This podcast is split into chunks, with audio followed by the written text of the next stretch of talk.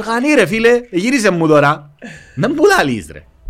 Να μου πουλάλεις ρε. Α, λόγω κουβεντούες ας πούμε και να λόγω και με που είναι η ώρα της που εντύνει που να παίρνουν για σένα αποφάσεις να μου πω είσαι ο τι, τι, τις. Να μου πούσε ας πούμε. Καθένας έχει ευθύνη ρε, αλλά δεν το καταλαβαίνει ρε, επειδή όλοι βολεμένοι φίλε μου. Βολεύκονται όλοι στα μεγάλα λόγια. Και βολεμένος να είσαι... Βολεμένοι ρε, κανένας δεν κάνει πράξεις. Με πολλά ώρα να ακούμε και τα μέσα τα λαλό. Έκαμες πράξεις ρε, πράξεις. Πράξεις, έκαμες κάτι πρακτικό και όντως κάνουμε τον τόπο. Ε, μα θα αλλάξει τίποτε. Ε, με... Τούτος παίζεις τους. Στο καζίνο. Στο καζίνο, παίζεις στο καζαντί, ούτε καν στο καζίνο. Παίξε τους στο καζαντί τους, ούτε κάνει. The law of God, read the word of God, and Jesus said you know the truth, and the truth will make you free. Now you're gonna leave it all behind, but you can be rich with God. You're running out of time. My body's gonna die, but my spirit's alive. Τολίζεσαι, τράγει Μιχάλη μου. Ε, τολίζαμε. Είσαι παγανιστής. Ναι, είμαι. Αφού είμαι παγανιστικό. Προτιμάς τα Χριστούγεννα ή το Πάσχα? Χίλιες φορές τα Χριστούγεννα. Το Πάσχα δεν μου να... Ε, με αρέσει και μόνο το Πάσχα. Πλησιάζουν τα καλοκαίρι και έτσι ας πούμε. Όχι ρε. Ε τι. Μυρίζει Κύπρος. Μυρίζει μου Κύπρος. Για μένα, δεν σημαίνει ότι ισχύει το πράγμα που λέω, αλλά το Πάσχα για μένα μυρίζει χορκό, Κύπρος, οικογένεια. Ναι ρε, αλλά τα Χριστούγεννα είναι μια διαδικασία για να φτάσεις, καταλαβαίνεις. Δηλαδή έχουμε και τώρα που έχουμε το μωρό, το δεντράκι, τα τραγούσκια, ξέρεις, ένα χαρούμενα, τούτο, τούτο το πνεύμα που λαλείς. Χριστούγεννα είναι πιο commercial αν με ρωτάς εμένα. Περνάω έναν το μωρό ρε φίλε και δεν με ενδιαφέρει ας πούμε τώρα, είναι ωραία, ξέρεις. Τα Χριστούγεννα είναι Home Alone φίλε. Το Πάσχα είναι Jesus of Nazareth. Ναι ρε, αλλά για μένα το Πάσχα είναι ότι έρχεται το καλοκαίρι. Και ότι να κλείσουμε ας πούμε, να κάτσουμε να ξεκουραστούμε λίγο. Ενώ το Χριστούγεννα και κλείς. Εσείς που κλείετε. Εδώ δεν κλείνουμε ποτέ. Είδες το καθένας εμπετατικά του. Όχι, ξέρεις το τι... Να κλείσουμε ενώ τα δικαστήρια αναγκαστικά να κλείσουν. Α, κλείσουν. Όχι ρε, ναι ρε, έχει διακοπές ρε. Γιατί να έχει διακοπές ρε. Άντε πάλι ρε μάλακα, δεν μπορεί να νοείς. Να βάλουν διακοπές ο καθένας όποτε θέλει, γιατί πρέπει να κλείσουν. Να κλείουν, ευτυχώς για να μας αναγκάσουν και εμάς να κλείουμε. Γιατί να κλείσεις ρε. Κλείσε το και άδεια, μπίνε Χαϊλάνδη. Είναι έτσι που πάει, άμα είναι δική σου δουλειά να γίνω όπως εσένα. Δεν θέλω, εγώ θέλω να ευτυχώς που είναι η δικαστήρα, κλείσουμε. Δεν θέλω, ξέρω ότι είναι να κλείσουμε αναγκαστικά. Ρε, σκεφτώ ότι όταν ήρθε το COVID, πήγαινα πάρα πολύ, πήγαινα τριφτός. Όταν ζωγραφίσεις έναν πίνακα, τώρα σου πω ρε.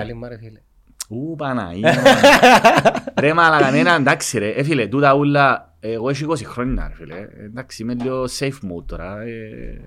Save mode. Δηλαδή, κάνεις κάποια πράγματα διεκπαιρωτικά ρε, έκαμα τα. Έκαμα πολλές υποθέσεις, δεν έχω υποθέσεις τώρα πλέον. Θέλω να σου πω ότι πλέον, ναι, λειτουργώ... Φίλε, είσαι καλός ζήγορος μες στην πιατσά, να μπου... Ε, να σου πω για τον εαυτό μου. Ναι ρε, να μου πεις ρε, γιατί να μου πεις. Ναι, είμαι πολλά καλός ζήγορος, σε κέρδισα υποθέσεις πολλές. Δεν έχω να αποδείξω τίποτε ούτε σε κανένα, ούτε σε εμένα, δεν έκαμα πλέον. Και να κάνω κι άλλα, δεν έχω κι άλλες υποθέσεις. Να μπουν το δυνατό, τι είναι το δυνατό σου το σημείο. Πες μου μία υπηρεσία που λαλείς, πας σε τούτην είμαι παίχτης ρε φίλε. Το δυνατό μου σημείο ως δικηγόρος εννοείς. Ναι, ναι. Καταρχήν το σκιάβα, άμα υποθέτω, ε, όπου ούλα, αφού χαμνώ τα ούλα ρε. Χαμνώ τα ούλα. Είσαι δικηγόρος μπουφέ ας πούμε. Είμαι δικηγόρος, δεν έχεις άλλη επιλογή μες στην Κύπρο ρε. Είναι τόσο λιμιτσής ο τόπος, πέντε μπορείς να ασχολείσαι μονοθηματικός. Εκτός κι αν είσαι με τις τράπεζες και διούσους τράπεζες αβέρτα ή εταιρείες. Έχεις και τρεις εταιρείες και διούσους retainer και ευκάλλεις. Ε, άμα δεν έχεις ανθρώπους κάποιους να σου διούν ένα retainer, δηλαδή να σου διούν με τον μήνα, αναγκαστικά πρέπει να ασχολείσαι με διάφορα. Αγιώς δεν μπορείς. Αν δεν γίνεις ο δικηγόρος, δεν μπορεί να θέλεις να γίνεις ο ρε Μιχάλη. Πες το ραδιό σου. Ναι, ρε, ξεκάθαρα μες το νόμο. Μάχημος. Μάχη, μάχημος. Να κάνουμε τον που κάνουμε τώρα, ρε. Εντάξει, δημοσιογραφία του. Όχι στον έτκας μόνο, ρε. Τόσα χρόνια του τον που έκανα, ρε. Να βγάλω πράγματα, να δημοσιεύσω, τούτα. Το κανονίσουμε, φίλιο. Εννοείται. Τούτο είναι, για μένα είναι ξεκάθαρο, αλλά σαν δικηγόρος κάνεις τα ούλα, ενώ ο δημοσιογράφος περιορίζεσαι. Ενώ εγώ τώρα έχω το πλέον... Γιατί περιορίζεσαι? Να σου εξηγήσω γιατί. Οι δημοσιογράφοι, εγώ είμαι δικηγόρος. Ξέρω πάρα πολλά καλά την νομοθεσία, δεν έχει κανένα να μου πει κανένας τίποτε.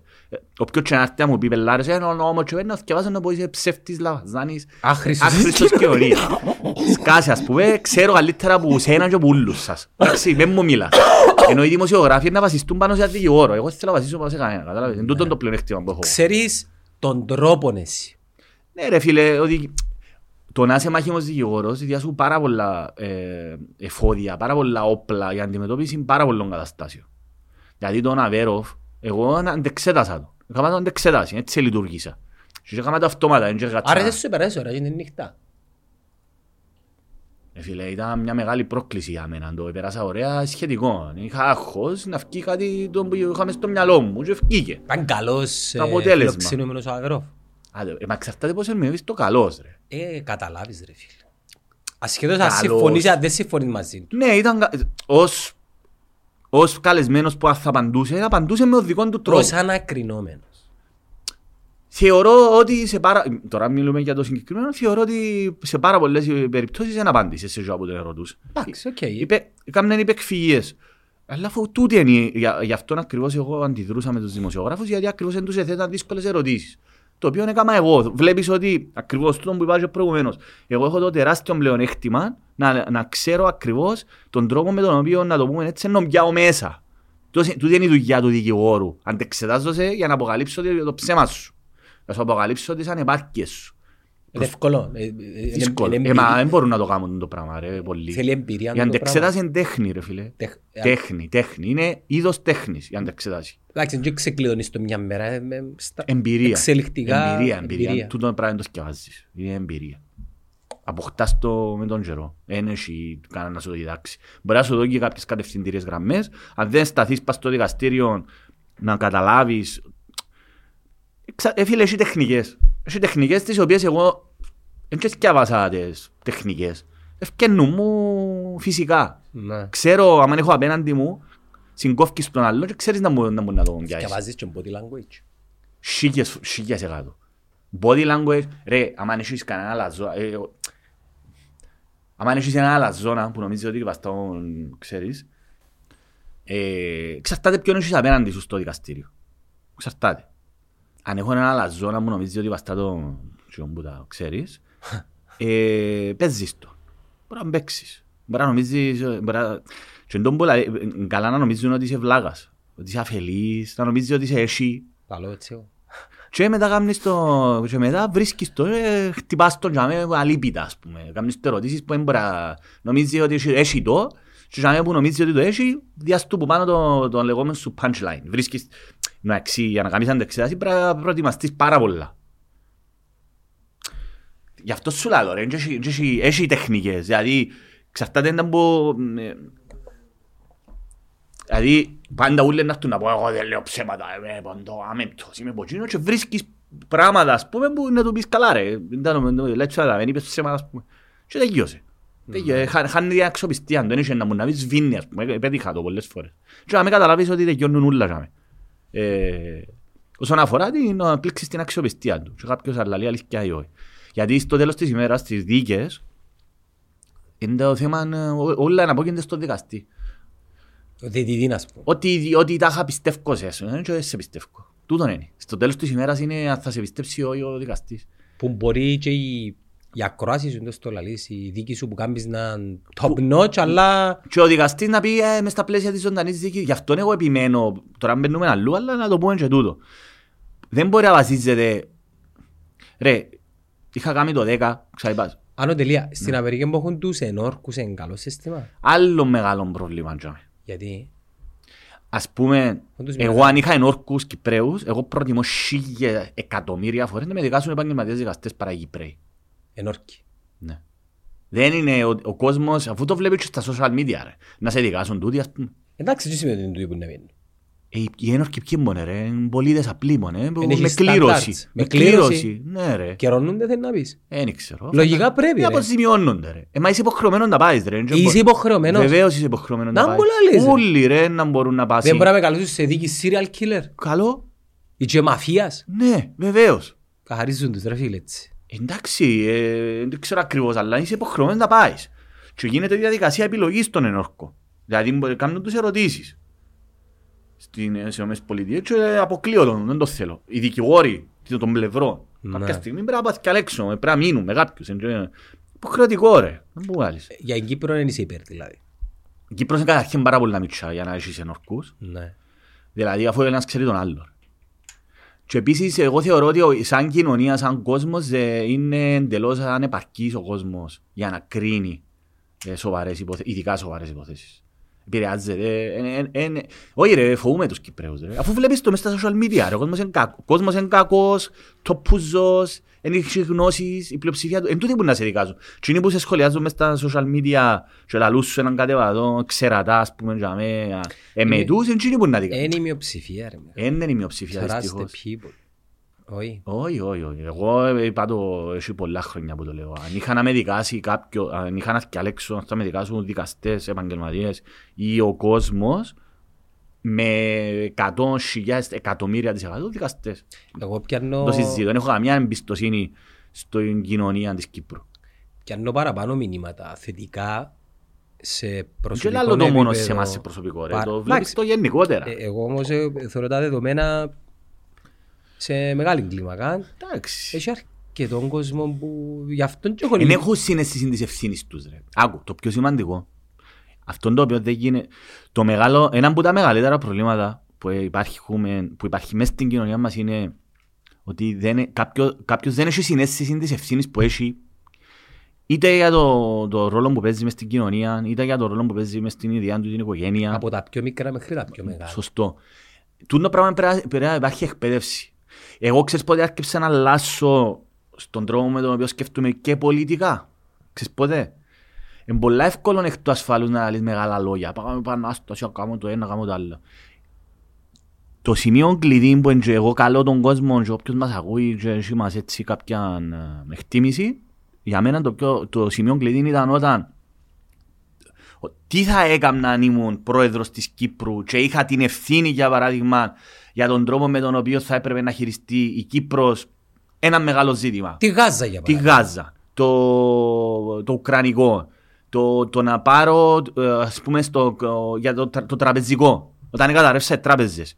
Τεράστια ευθύνη. Η τεχνολογία ίσως. Άι στην τεχνολογία. Τράπεζες. Η Κύπρος ας πούμε είναι... Μιλάς για πιο για κέρια θέματα. Μιλώ για κέρια, για θέματα τα οποία αφορούν την καθημερινότητα μας. Δηλαδή yeah. όταν, όταν, όταν έγινε το, το κούρεμα, όταν θα λήφθηκε πλέον το να λάβεις μια απόφαση η οποία θα έχει αντίκτυπο πας στον κόσμο σου, πας στην Κύπρο. Είναι πολύ εύκολο να λύσεις μεγάλα λόγια όταν δεν έχεις ενώπιος σου όλα τα δεδομένα. Εντάξει. Γι' αυτόν εγώ τούτους που λαλούν, τα συστηματάκια, τα εύκολα, τα εύπευτα, κάθεται από την ασφάλεια του καναπέ του, άντε ευκαιρνεί και σε καμιά πορεία, κάνει και λέει, με μεγάλα λόγια και μετά εκ του ασφαλούς κάνει κριτική. Το θέμα είναι να μπορέσεις να καταλάβεις κοινός ο οποίος να πάρει την απόφαση, τι βάρος έχει. Δηλαδή, όταν ας πούμε... Ε, αν θα γίνει κούρεμα ή όχι, αν θα γίνει ένα δάνειο, ξέρω εγώ, ίσως να πάει... Σκεφτούμε πολλά και διάφορα, θέλω τώρα να τα μπλέξω, γιατί όλο ο κόσμος είναι να βγάλει τα δικά τους και να αναλύει τις δικές τους τις βλαγίες σε σχέση με Χριστόφκια. Ναι, προσπαθώ να το κάνω πιο απλό. Ναι ρε, αλλά το κούρεμα ήταν μια καθοριστική στιγμή. Είναι σε κάτι πιο απλό. Ε, μα γίνεται ρε, αφού η σοβαρότητα ας πούμε. Δηλαδή, όταν να πάρω μια απόφαση είναι εγώ, και η απόφαση μου έχει αντίκτυπο πας στον κόσμο. Εντάξει. Ακόμα και ναι, κάτι πιο απλό. Ακόμα και το που είναι να γίνει ένας δρόμος ή ακόμα και θα γίνει μια επέμβαση στη φύση. Έναν έργο. Ας πούμε τώρα για το Μακάριο που ναι. Λαλεί ο πρόεδρος του ΚΟΑ, ο ναι. Ανδρέας ο Μιχάλης, να το κάνω φοιτητικές εστίες. Ναι. Το Μακάριο, μα το στάδιο. Ναι. Ξέρεις την υπόθεση. Όχι. Δεν θέλω να κάνω φοιτητή. Το Μακάριο, το γήπεδο, ρε. Όλη την έκταση με την περιοχή. Τεράστια. Να χτιστούν δηλαδή, να το σύρουν κάτω για να χτίσει. Φίλοι, η κουβέντα ξεκίνησε όταν προσεγγίστηκε από την Ομόνια και την διοίκηση τον Παπασταύρου βασικά ναι. Για να εκμεταλλευτεί ή να αξιοποιήσει τέλος πάντων με κάποιο είδους συμφωνία ο Παπασταύρου και η Ομόνια το χώρο για να κάνει γήπεδο η Ομόνια. Ναι. Εν τα έβραν επιγραμματικά η μια πλευρά ο ΚΟΑ λέει ότι η Ομόνια απλά ήθελε να της δώσει άδεια. Ο ΚΟΑ να κάνει το γήπεδο της. Στο χώρο του Μακαρίου τώρα. Ναι. Γιατί δεν το κάνει, γιατί, γιατί δεν το εξελίσσει το Μακάριο, να το ξαπλά ο Σύριος να ξανακάνει άλλο. Κοίτα, έχω προσωπική εκτίμηση, αλλά εν, εν έχω ίδια ανάποψη. Και οι αστείες πώς δεν ευκήκαν οι αστείες. Εν μέσω του της συζήτησης που έγινε, κάπου διάβασα σε άρθρα, που έγκυρα πορτάλ, όχι, ξέρεις, οπαδικά, ότι Ε, γιατί να μην κάνουμε τον χώρο φοιτητικές αιστείες, ας πούμε, να χτίσουμε, ε, κογκρί. Ναι. Και εν τούτον που λες ότι την ώρα μου φκένει και λαλείς κάτι, ας πούμε. Ναι, εκτός φαλούς ρε. Θα κάνω φοιτητικές αιστείες. Ναι. Ε, άκου, άκου, άκου τώρα, πολλά ωραία παράδειγμα. Πρόσεξε, άκου. Εν τεράστιος ο χώρος, υπενθυμίζω. Ναι, α, όμως, άκου. Ε, το, ας πούμε, τα, λεγόμενα, τα, τα ιδιωτικά πανεπιστήμια. Ο τρόπος με τον οποίο προκύψαν τόσα πολλά πανεπιστήμια στην Κύπρο. Έγινε το πέντε. Με... μέσα σε μια, μια ανοιχτή mm-hmm. αναβαθμίσαν τα κολέγια και γάμαν τα πανεπιστήμια χωρίς να υπάρχουν οι προδιαγραφές. Το εφτά, εντάξει, mm-hmm. λοιπόν, και γίναν μελέτες, οι Κυπραίοι είναι οι πιο μορφωμένοι ανθρώποι στην Ευρώπη. Απλώς επειδή πάει σε λεγόμενα πανεπιστήμια και πιάνες πτυχία αγοράζεις τα, για να μην περιπεζούμαστε, πέσαμε ότι ξαναλαλώ το.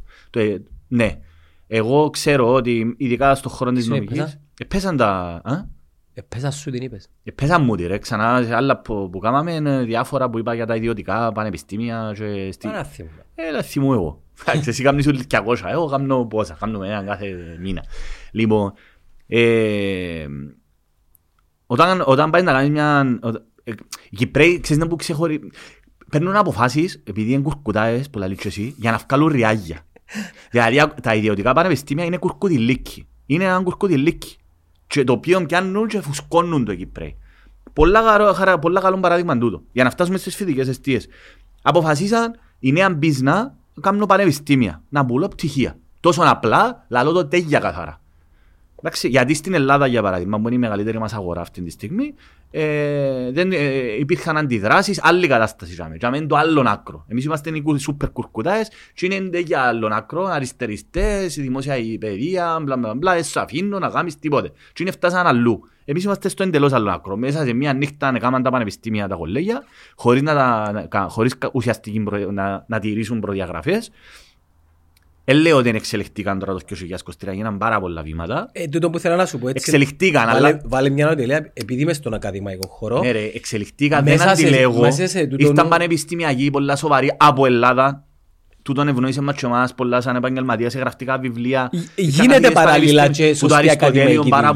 Που ήταν καθηγητές μου και όλα. Πού είναι Ελλάδα, πού είναι Αγγλία, πού είναι Αμερική. Φίλε, εγώ επειδή μιλώ για τον τομέα μου στα τμήματα νομικής, θεωρώ ότι οι πανεπιστημιακοί που τουλάχιστον που διδάσκω είναι πάρα πολύ ψηλό επίπεδο, το γνωρίζω. Το επίπεδο των φοιτητών τώρα είναι ένα θέμα, γιατί όταν πάει, επαναλαμβάνω. Υπάρχουν επίπεδα, Μιχάλη. Υπάρχουν επίπεδα, δεν τη λέγω, ρε.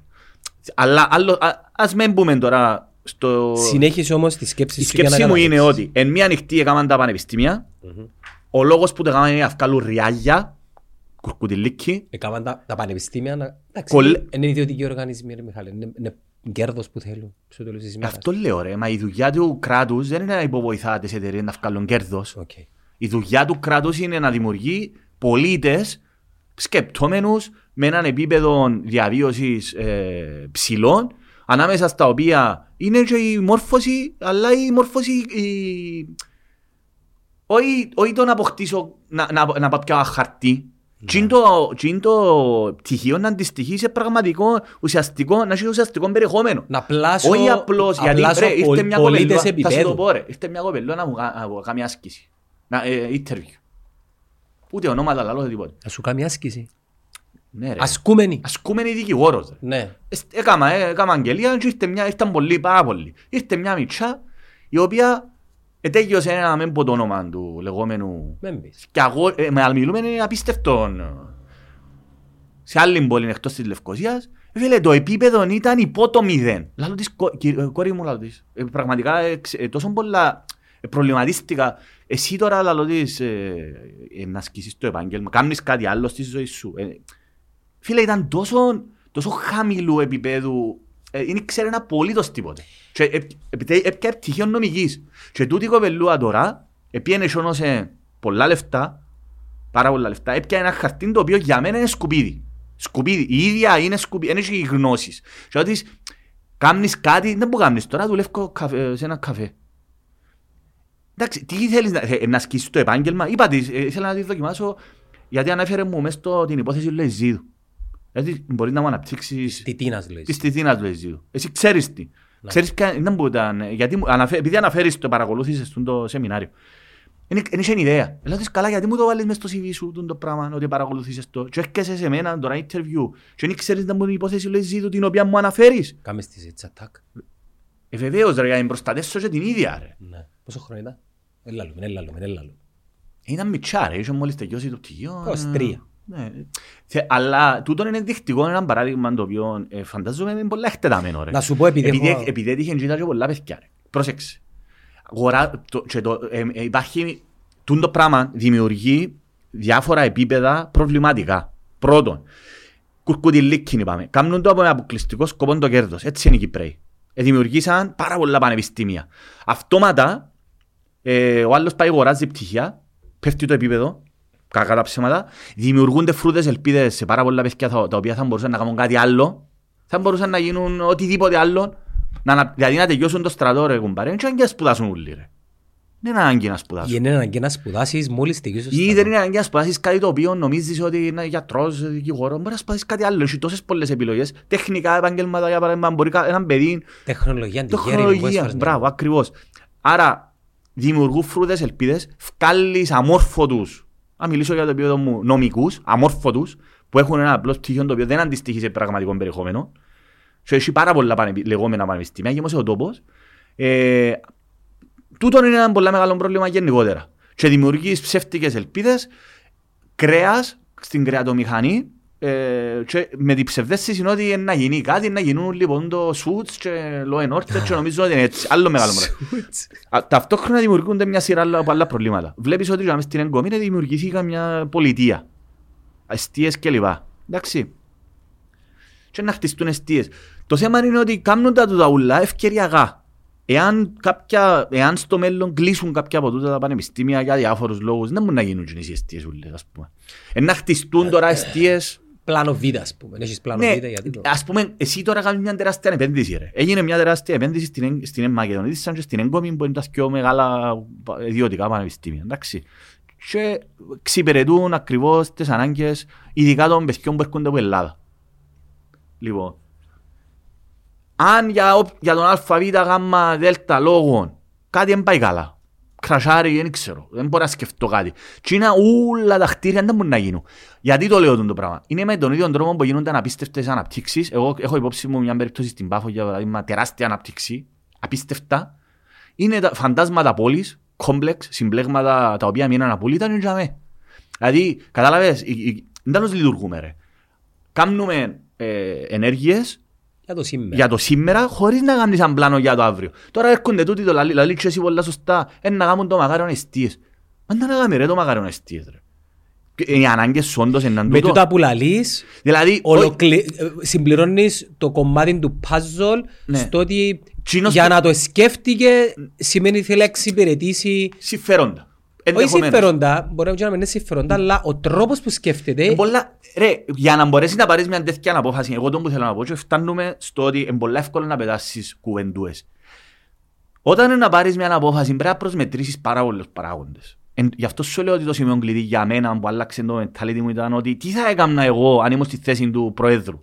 Τι θα έκανα εγώ αν ήμουν υπουργός. Είναι πολύ εύκολο να κάνεις κριτική. Το θέμα είναι... Εάν η απόφαση μου είχε πραγματικό αντίκτυπο στην κοινωνία, ε, θα καθούμε να το σκεφτούμε οκτακόσιες εκατομμύρια φορές. Πολύ εύκολα καθούμε, ε, κάμε ποτούτο, κάμε το γίνο, ε, εγώ θα κάνω τούτο. Δεν είναι έτσι τα πράγματα, φίλε μου. Ακριβώς. Άρα τώρα, ας πούμε το παράδειγμα που λέεις. Είναι να χτιστούν εστίες. Δεν τα ωραία πράγματα, μα για να χτιστούν εστίες πρώτα πρέπει να προσμετρήσεις πάρα πολλά πράγματα. Όντως, ένα, υπάρχει τόσο μεγάλη ανάγκη, σε ποιος είναι να χτίσει. Επίσης, οι εστίες είναι έναν κερδοσκοπία για να βγάλουν παλαιριά για κάποιοι συγκεκριμένοι επιχειρηματίες και να σου το νοικιάζουν χίλια ευρώ την τρύπα. Άρα ο σκοπός της οποίας που θέλει να προσφέρει στους φτηνείς στέγη δεν υπάρχει. Και ποιος είναι να χτίσει εστίες. Και ποιος είναι να χτίσει. Είναι κρατική γη. Άρα, άρα... Πώς είναι να το κάνεις. Άρα, άρα. Καταλήγουμε. Συγγνώμη να ρωτήσω κάτι. Αφού είναι κρατική γη. Ρε. Γιατί να χτίσεις φοιτικές εστίες. Ποιος είναι να τις εκμεταλλεύεται, ρε. Ποιος είναι να τρέχει μετά. Ξέρεις ποιο είναι το μεγάλο. Υπάρχουν διάφορα ζητήματα. Το κράτος δεν είναι εκεί για να εξυπηρετεί τους επιχειρηματίες. Το κράτος είναι εκεί για να σου παρέχει τον πολίτη. Τον πολίτη να σου παρέχει αξιοπρεπή διαβίωση, η οποία το πιο σημαντικό είναι παιδεία, υγεία. Το πιο σημαντικό. Από εκεί και πέρα, συγκοινωνία, μέσα μαζικής μεταφοράς. Ε, το, και, το, το, το, το λεγόμενο well-being. Το well-being. Τα δημόσια έργα.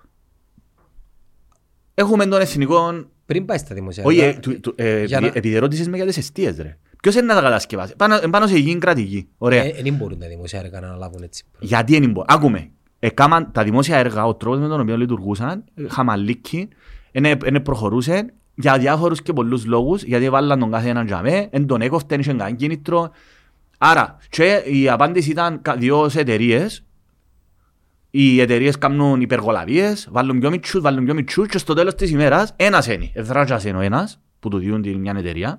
Ακούνται πολλά και διάφορα, θέλω να πω οτιδήποτε, χωρίς να ξέρω πολλές λεπτομέρειες. Και στο τέλος της ημέρας, τούτος ο ένας ή οι δυο, ό,τι θέλουν να κάνουν. Δεν ελεγχεί τους κανένας. Υπάρχει ένα καρτέλ. Και εκμεταλλεύκονται τα εκατομμύρια. Ενώ το κράτος, ας πούμε, συζητούσαμε το με γενέκα μόνο το πράγμα, και είχε μια πολύ ωραία ιδέα. Γιατί το κράτος να μες σου παρέχει.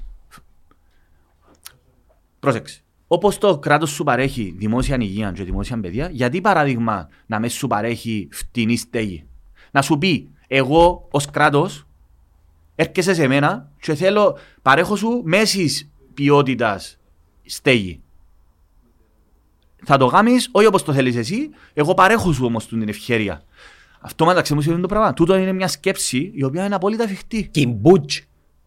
Αν ξέρω. Α, στο Ισραήλ έτσι καμνούν. Δεν ξέρω. Τα κιμπούτζ είναι εντάξει, εγκοινόβια. Δεν ξέρω πώς λειτουργούν. Εγκοινόβια κλπ. Εγώ τούτον πολύ. Ναι, ρε, αλλά είναι κάτι άλλο που λέω εγώ. Όπως το κράτος σου παρέχει υγεία και παιδεία, αλλά ταυτόχρονα έχει την επιλογή να πάει σε ιδιωτικό με κάποιες προδιαγραφές. Εγώ τον που λέω θα ήταν μια καλή ιδέα. Να σου παρέχει και το κράτος, αν είσαι τις υποδομές να τις δημιουργήσει, να σου παρέχει φτηνή γη, φτηνή στέγη. Δηλαδή, εγώ με τη γενέκα μου θέλω να κάνω οικογένεια. Να, μου, να μπορώ να πω στο κράτος, το οποίο να του πω, θέλω να σου παρέχει φτηνό. Αξέ μου σημαίνει το πράγμα αυτόματα. Ξέρω. Πέφτουν οι τιμές. Πέφτουν οι τιμές. Πέφτουν οι τιμές. Αλλά επειδή το κράτος, τούτοι που ελέγχουν το κράτος, δεν τους κόφτει. Θέλουν να εξυπηρετήσουν τους developer, τους τράπεζες που κάνουν τα δάνεια, τα ψηλά. Κατάλαβες, δεν θέλουν να εξυπηρετήσουν τον κόσμο. Είπαμε μια λέξη του κόσμου μερικές φορές που μόνος του βάλει σχολεία. Λοιπόν, τα κιμπούτζ είναι μια συνειδητή κοινότητα στο Ισραήλ που παραδοσιακά βασιζόταν στη Γεωργία. Τα, τα κιμπούτζιμ ξεκίνησαν ως ουτοπικές κοινότητες. Ένας συνδυασμός σοσιαλισμού και σιωνισμού. Το πρώτο που ιδρύθηκε το χίλια εννιακόσια δέκα ήταν το Δεκάνια. Σήμερα η Γεωργία έχει εν μέρει αντικατασταθεί πολλά λογικά από άλλους οικονομικούς κλάδους συμπεριλαμβανομένων βιομηχανικών μονάδων και επιχειρήσεων υψηλής τεχνολογίας. Τις τελευταίες δεκαετίες, ορισμένα κιμπούτζιμ, κιμπού, κιμπούτζιμ έχουν ιδιωτικοποιηθεί, δηλαδή το μοντέλο, με αποτέλεσμα να έχουν γίνει αλλαγές στον κοινοτικό τρόπο ζωής και πολλά λογικά επειδή εξελίσσονται οι κοινωνίες. Τι νομπουλαλείς. Ρωτώ, κάνω μια ερώτηση και νομίζω είναι ο τρόπος που, που σ' αρέσει και εσένα να λειτουργά το οτιδήποτε έχει να κάνει με αποφάσεις κρατικές. Έχουμε μια τεράστια υγεία η οποία ξεκινά που λέει κουβέντα από φούρνο της Χρυσοβαλάντου. Χαλίτικα εννοείς, κρατική υγεία. Ναι, εννοείς. Και τελειώνει ως κάτω και αν είναι κρατική είναι εκθεσιά η οποία είναι εκμετάλλευτε. Άλλο μεγάλο λοιπόν, θέμα. Και έρχομαι και συνδυάζω κάτι άλλο τώρα το οποίο είναι μια εμπειρία την οποία δεν μπραντετούν το πράγμα. Ας πούμε το Central Park στη Νέα Υόρκη είναι τεχνητό, είναι ψεύτικο, είναι φυσικό. Και κατέληξε να είναι ένας βιότοπος που ευδοκιμεί και άγρια βλάστηση και ζωή. Δηλαδή ζώα, φυτά, λουλούδια και ούτω καθεξής. Ε, θα ήταν ωραίο. Να το κάνουμε πάρκο. Πε, πέραν του πάρκου ρε φίλε, να κάνουν τσίνον που λαλείς εσύ, αλλά να πάεις και σε ένα βήμα παραπέρα. Δηλαδή παρά να κάνεις μια γκούγκρνη τσίμεντ, μια πόλη. Ακριβώς. Να κάνεις κάτι το οποίο να είναι με, όμορφο. Όμορφο, αλλά και ας δώσουμε μια καινούργια. Βιώσιμο. Όχι, όχι μόνο. Ας δώσουμε μια καινούργια αρχιτεκτονική Μπράβο. Προσέγγιση, η οποία μπορεί να, δείτε, να μπορεί να έχει και τουριστική ατραξιόν. Πολλά σωστά. Δηλαδή, φαντάστηκες, ρε φίλε, να κάνεις ένα project το οποίο μπορεί να πάρει και δεκαπέντε χρόνια, ρε φίλε. Για έτσι μέγεθος. Λίμνη, πεζόδρομους, αλλά και συγκεκριμένη αρχιτεκτονική, η οποία να είναι. Ε, πώς το λέμε, να, Παρα... να, να είναι ε, relevant, πώς είναι τώρα. Σχετικό. Σχετική, Σχετική με, με την, το περιβάλλον. Ισ... με την, μόνο, ιστορία, την της ιστορία της Κύπρου, φίλε. Ναι. Άρα, και αν θα μπορούσες να χτίσεις, ας πούμε, τις κοινότητες, τα κυπριακά κιμπούτσιμ, εντάξει, να, να δημιουργήσεις πάρκο, φύση. Φίλε, ε, μεγάλη χτάση για, για όσους δεν ξέρουν. Είναι πράγμα πολλά όμορφα. Πρέπει και... να έχεις ανθρώποι με όραμα, ρε φίλε. Και να μην τους κόφτουν τα... τα fucking διάγια μόνος. Ενθουσιάστηκα μόνο. Ναι, αλλά ποιος είναι να την πάρει την απόφαση, ρε φίλε. Ποιος, ρε φίλε, να την πάρει που τσίνους που ψηφίζουν, αφού είναι κουρκουτάες, ρε Κυπρέοι, ρε. Αφού είναι κουρκουτάες, ρε. Δεν καταλάβες, που χρυσοβαλάντου. Ρε φίλε, ρε. Και να κάνεις και έκθεση. Όταν πιάμε Ρώμη, έχω έναν πελάτη, είναι καλό. Να κάνεις... Τούτον που λαλείς, έκαμε το στη Ρώμη, ρε. Έκαμε το στη Ρώμη, ρε. Ε, ασχέτως ποιος το έκαμε. Το Έουρι είναι μια περιοχή η οποία χτίστηκε για να φιλοξενήσει. Έουρι. Ναι. Το, την παγκόσμια. Ξ... Ήταν τον Τζερόν που ήταν ο Μουσολίνι. Και έκαμε λίμνη, τεχνητή, το Έουρ. Ήταν η περιοχή που μείνει σκηνοπελάτης μου, φιλοξενήσε μας το εβδομήντα επτά. Έουρι. Έουρ. Έτσι. E U R. Δεν ξέρω τα πώς. Ναι, αλλά το όνομα που πες άρεσε μου πάρα πολλά. Θα ονόμαζα την κόρη μου Έουρι. Έγινε το πράγμα. Έκαναν τεχνητή όπως το Central Park, όχι σε έτσι μέγεθος φυσικά, έκαναν έναν τεράστιο πάρκο με λίμνη. Ε, γίνονται. Το, τώρα μιλούμε το σαράντα. Το σαράντα τώρα που μιλούμε, ρε. σαράντα. Λοιπόν. Ε, άρα, τούτα ούλα για καταγάμεις όμως, Γιάννο μου. Ποιος είναι να πάρει την απόφαση. Ποιος. Ε, δηλαδή, αφού άμαν οι μόνοι τους έννοια, και έχουμε και το ντοκιματέρ που ευκήγεν, με τον Αγάμα, ναι, με το, sorry, με το φράγμα του Κούρι. Αφού οι μόνοι τους έννοια τούτους ούλους ευκαλούν λίρες, ρε φίλε, πας στη Ράσιμ, ούλων μας. Α, να αποστραγγίσαν, ας πούμε, τον ποταμό για να εξυπηρετήσουν συγκεκριμένα συμφέροντα, ρε φίλε. Και που πίσω πάλι είναι οι γνωστοί, που, που καπηλεύονται τα δέκα χρόνια. Πιστεύεις είναι και αφελία και η έλλειψη ευθυνών, ας πούμε. Πιστεύω ότι πρώτα και κύρια είναι το mentality των Κυπρέων. Δηλαδή εστέρεψαν το φράγμα του Κούρι, εν με κόφτει. Εν τους κόφτει, ρε. Εν τους κόφτει. Νιώθουν ότι δεν έχουν ευθύνη για τίποτα, ρε. Ρε, ας πούμε, ο Αναστασιάδης για μένα είναι ο, ο, ο απόλυτος μου σαμμάς. Είναι επίκαιρο, αν Αναστασιάδη που δοθήκαν τούτες οι άδειες. Ναι, ο ναι, Κουγιάλης, ναι. Ποιας κυβέρνησης του ήταν. Του Αναστασιάδη. Ναι, αλλά της προηγούμενης, της προ... Της προ... Ε, ο Κουγιάλης ήταν το δεκαεπτά που επιδόθηκε την άδεια, νομίζω, ρε. δεκαεπτά. Έχει το στον ντοκιμαντέρ, αλλά αν το θυμίζει. Ρε, το Αναστασία, επικαιρό Αναστασιάδη, ρε. Ε, τον άνθρωπο είναι ευκάλαν το, γιατί θαυμάζουν το. Ο Αναστασιάδης, για παράδειγμα, για μένα είναι ο Κυπρέος. Είναι ο. Ο, αν βάλεις, τι είναι, δώσ' μου ένα χαρακτηριστικό παράδειγμα του Κυπρέου, Αναστασιάδης. Δηλαδή, κουρκουτάς, ριάγια, αμοραλισμός. Ένα άδικο όμως, ένα άδικο. Έτσι πιστεύω. Άδικο, ξεάδικο είναι η άποψή μου. Το βλέπω σε πάρα πολλές εκφάσεις της ζωής. Όχι, εν είπα έχεις άδικο. Είναι άδικο. Ποιο είναι. Κρίμα. Εν είπα είσαι λάθος. Κρίμα, αλλά έτσι είναι η πραγματικότητα. Τούτον ονομάζεται branding. Δηλαδή, όχι τι είσαι. Το τι πιστεύουν οι άλλοι ότι είσαι. Ού, καλά, το τι πιστεύουν είμαστε μαφιόζοι, απατεώνες, ξεπλυμματίες. Ότι χειρότερον υπάρχει η Κύπρος. Οι άνθρωποι που παρακολουθούν, η Κύπρος να μπουν. Είναι... Το, το πλυντήριο, και λέω ότι οι άλλοι είναι καλύτεροι, ρε. Και η πλέον διεφθαρμένη χώρα στην Ευρωπαϊκή Ένωση είναι η Γερμανία, ρε. Ναι, αλλά οι άλλοι έχουν και... Αλλά οι άλλοι έχουν κάτι και θεσμούς. Να... Μπράβο, εμείς δεν έχουμε τίποτα. Εμείς έχουμε τους κορκουτάς. Είχαμε άρα... το πει ξανά, τη διαφθορά δεν μπορείς να την εξαλείψεις. Είναι oh. μέρος της φύσης του ανθρώπου. Δηλαδή τα... Ακόμα και... Το θέμα είναι πώς, ακόμα... αν... πώς αντιδράς πάνω σε τούτο. Ακόμα και οι αναφορές, οι ιστορικές και οι θρησκευτικές. Τα βιβλία θρησκευτικά, τι, τι αναφέρονται, πας στις αμαρτίες. Ποια είναι, αμαρ... είναι τα σύνης, Μιχάλη, ο τζόγος, οι ουσίες, η πορνεία. Δηλαδή, έχει το μέσα στη φύση του ανθρώπου. Ναι, ρε, εντάξει. Το θέμα η, είναι. Η διαφορά είναι να αξιοποιείς τη δύναμη που έχεις για, να, για δικό σου όφελος. Δηλαδή, τη, τη θεσμική σου ιδιότητα να τη χρησιμοποιάς όχι για το κοινό καλό, αλλά για, το, για προσωπικό πλουτισμό ή εξυπηρέτηση άλλων συμφερόντων. Που πάλι για προσωπικούς λόγους που το κάνεις. Για, για προσωπικό πλουτισμό κυρίως. Τούτη είναι η έννοια της διαφθοράς. Τα άλλα ούλα τώρα. Και να σημειώσουμε, αμαρτίες, εντάξει, να σημειώσουμε ότι την ώρα που πάμε και ερχόμαστε και λαλούμε για το Μακάριο, το χρόνο της κρατικής έκθεσης, εντιαμέ δεκαπέντε χρόνια και βγάλουν ζατζές. Ακριβώς. Ε, μολύνεται το περιβάλλον. Γιατί ρε το, εκτός που το κρατικό, το, το πολλά ωραίο, πάρα πολλά σημαντικό τον Πολαλής, πάρα πολλά σημαντικό, αλλά σκεφτού πόσες ανεκμετάλλευτες περιουσίες υπάρχουν, ορφανίδης ας πούμε, που εντιαμέ, να διαλυθούν ας πούμε, πόσα, πόσα τεράστια συμπλέγματα, είπα σου το, στην Πάφο έχω ξέρω περίπτωση που χτιστήκαν αμίστευτα και όχι μόνον, και μείναν ε, απούλητα, κενά, Κι όμως οι τιμές είναι και πάνω εκεί. Ε, και ο λόγος γι' αυτόν, γι' αυτόν και φτάνουμε, ξαναπάμε πίσω και να πω έλεγα. Τον που ανέφερες εσύ. Όταν είναι να πάρει την απόφαση, τι θα γίνει, ας πούμε το γάσιπι, το παγιό. Ναι. Να μου να κάνουν και να κάνουν... Ε, νομίζω να κάνουν κάτι έργα, να κάνουν πάρκο, δεν ξέρω να μπορούν να κάνουν τελικά. Θέλω ράμπες εγώ και καλούκια. Και εγώ το ίδιο, ναι. Φίλε, ακριβώς... Μπορεί να βάλουν για να βγει επιχωμάτες. Όχι που κάτω πάρκινγκ, ας πούμε, δεν ξέρω ρε φίλε. Πάντως πριν δέκα, δώδεκα, πέντε χρόνια γίνει δημοψήφισμα και ψήφισαν να γίνουν πάρκο και προσέγραψαν τους τα παγιώς στα παπούτσια.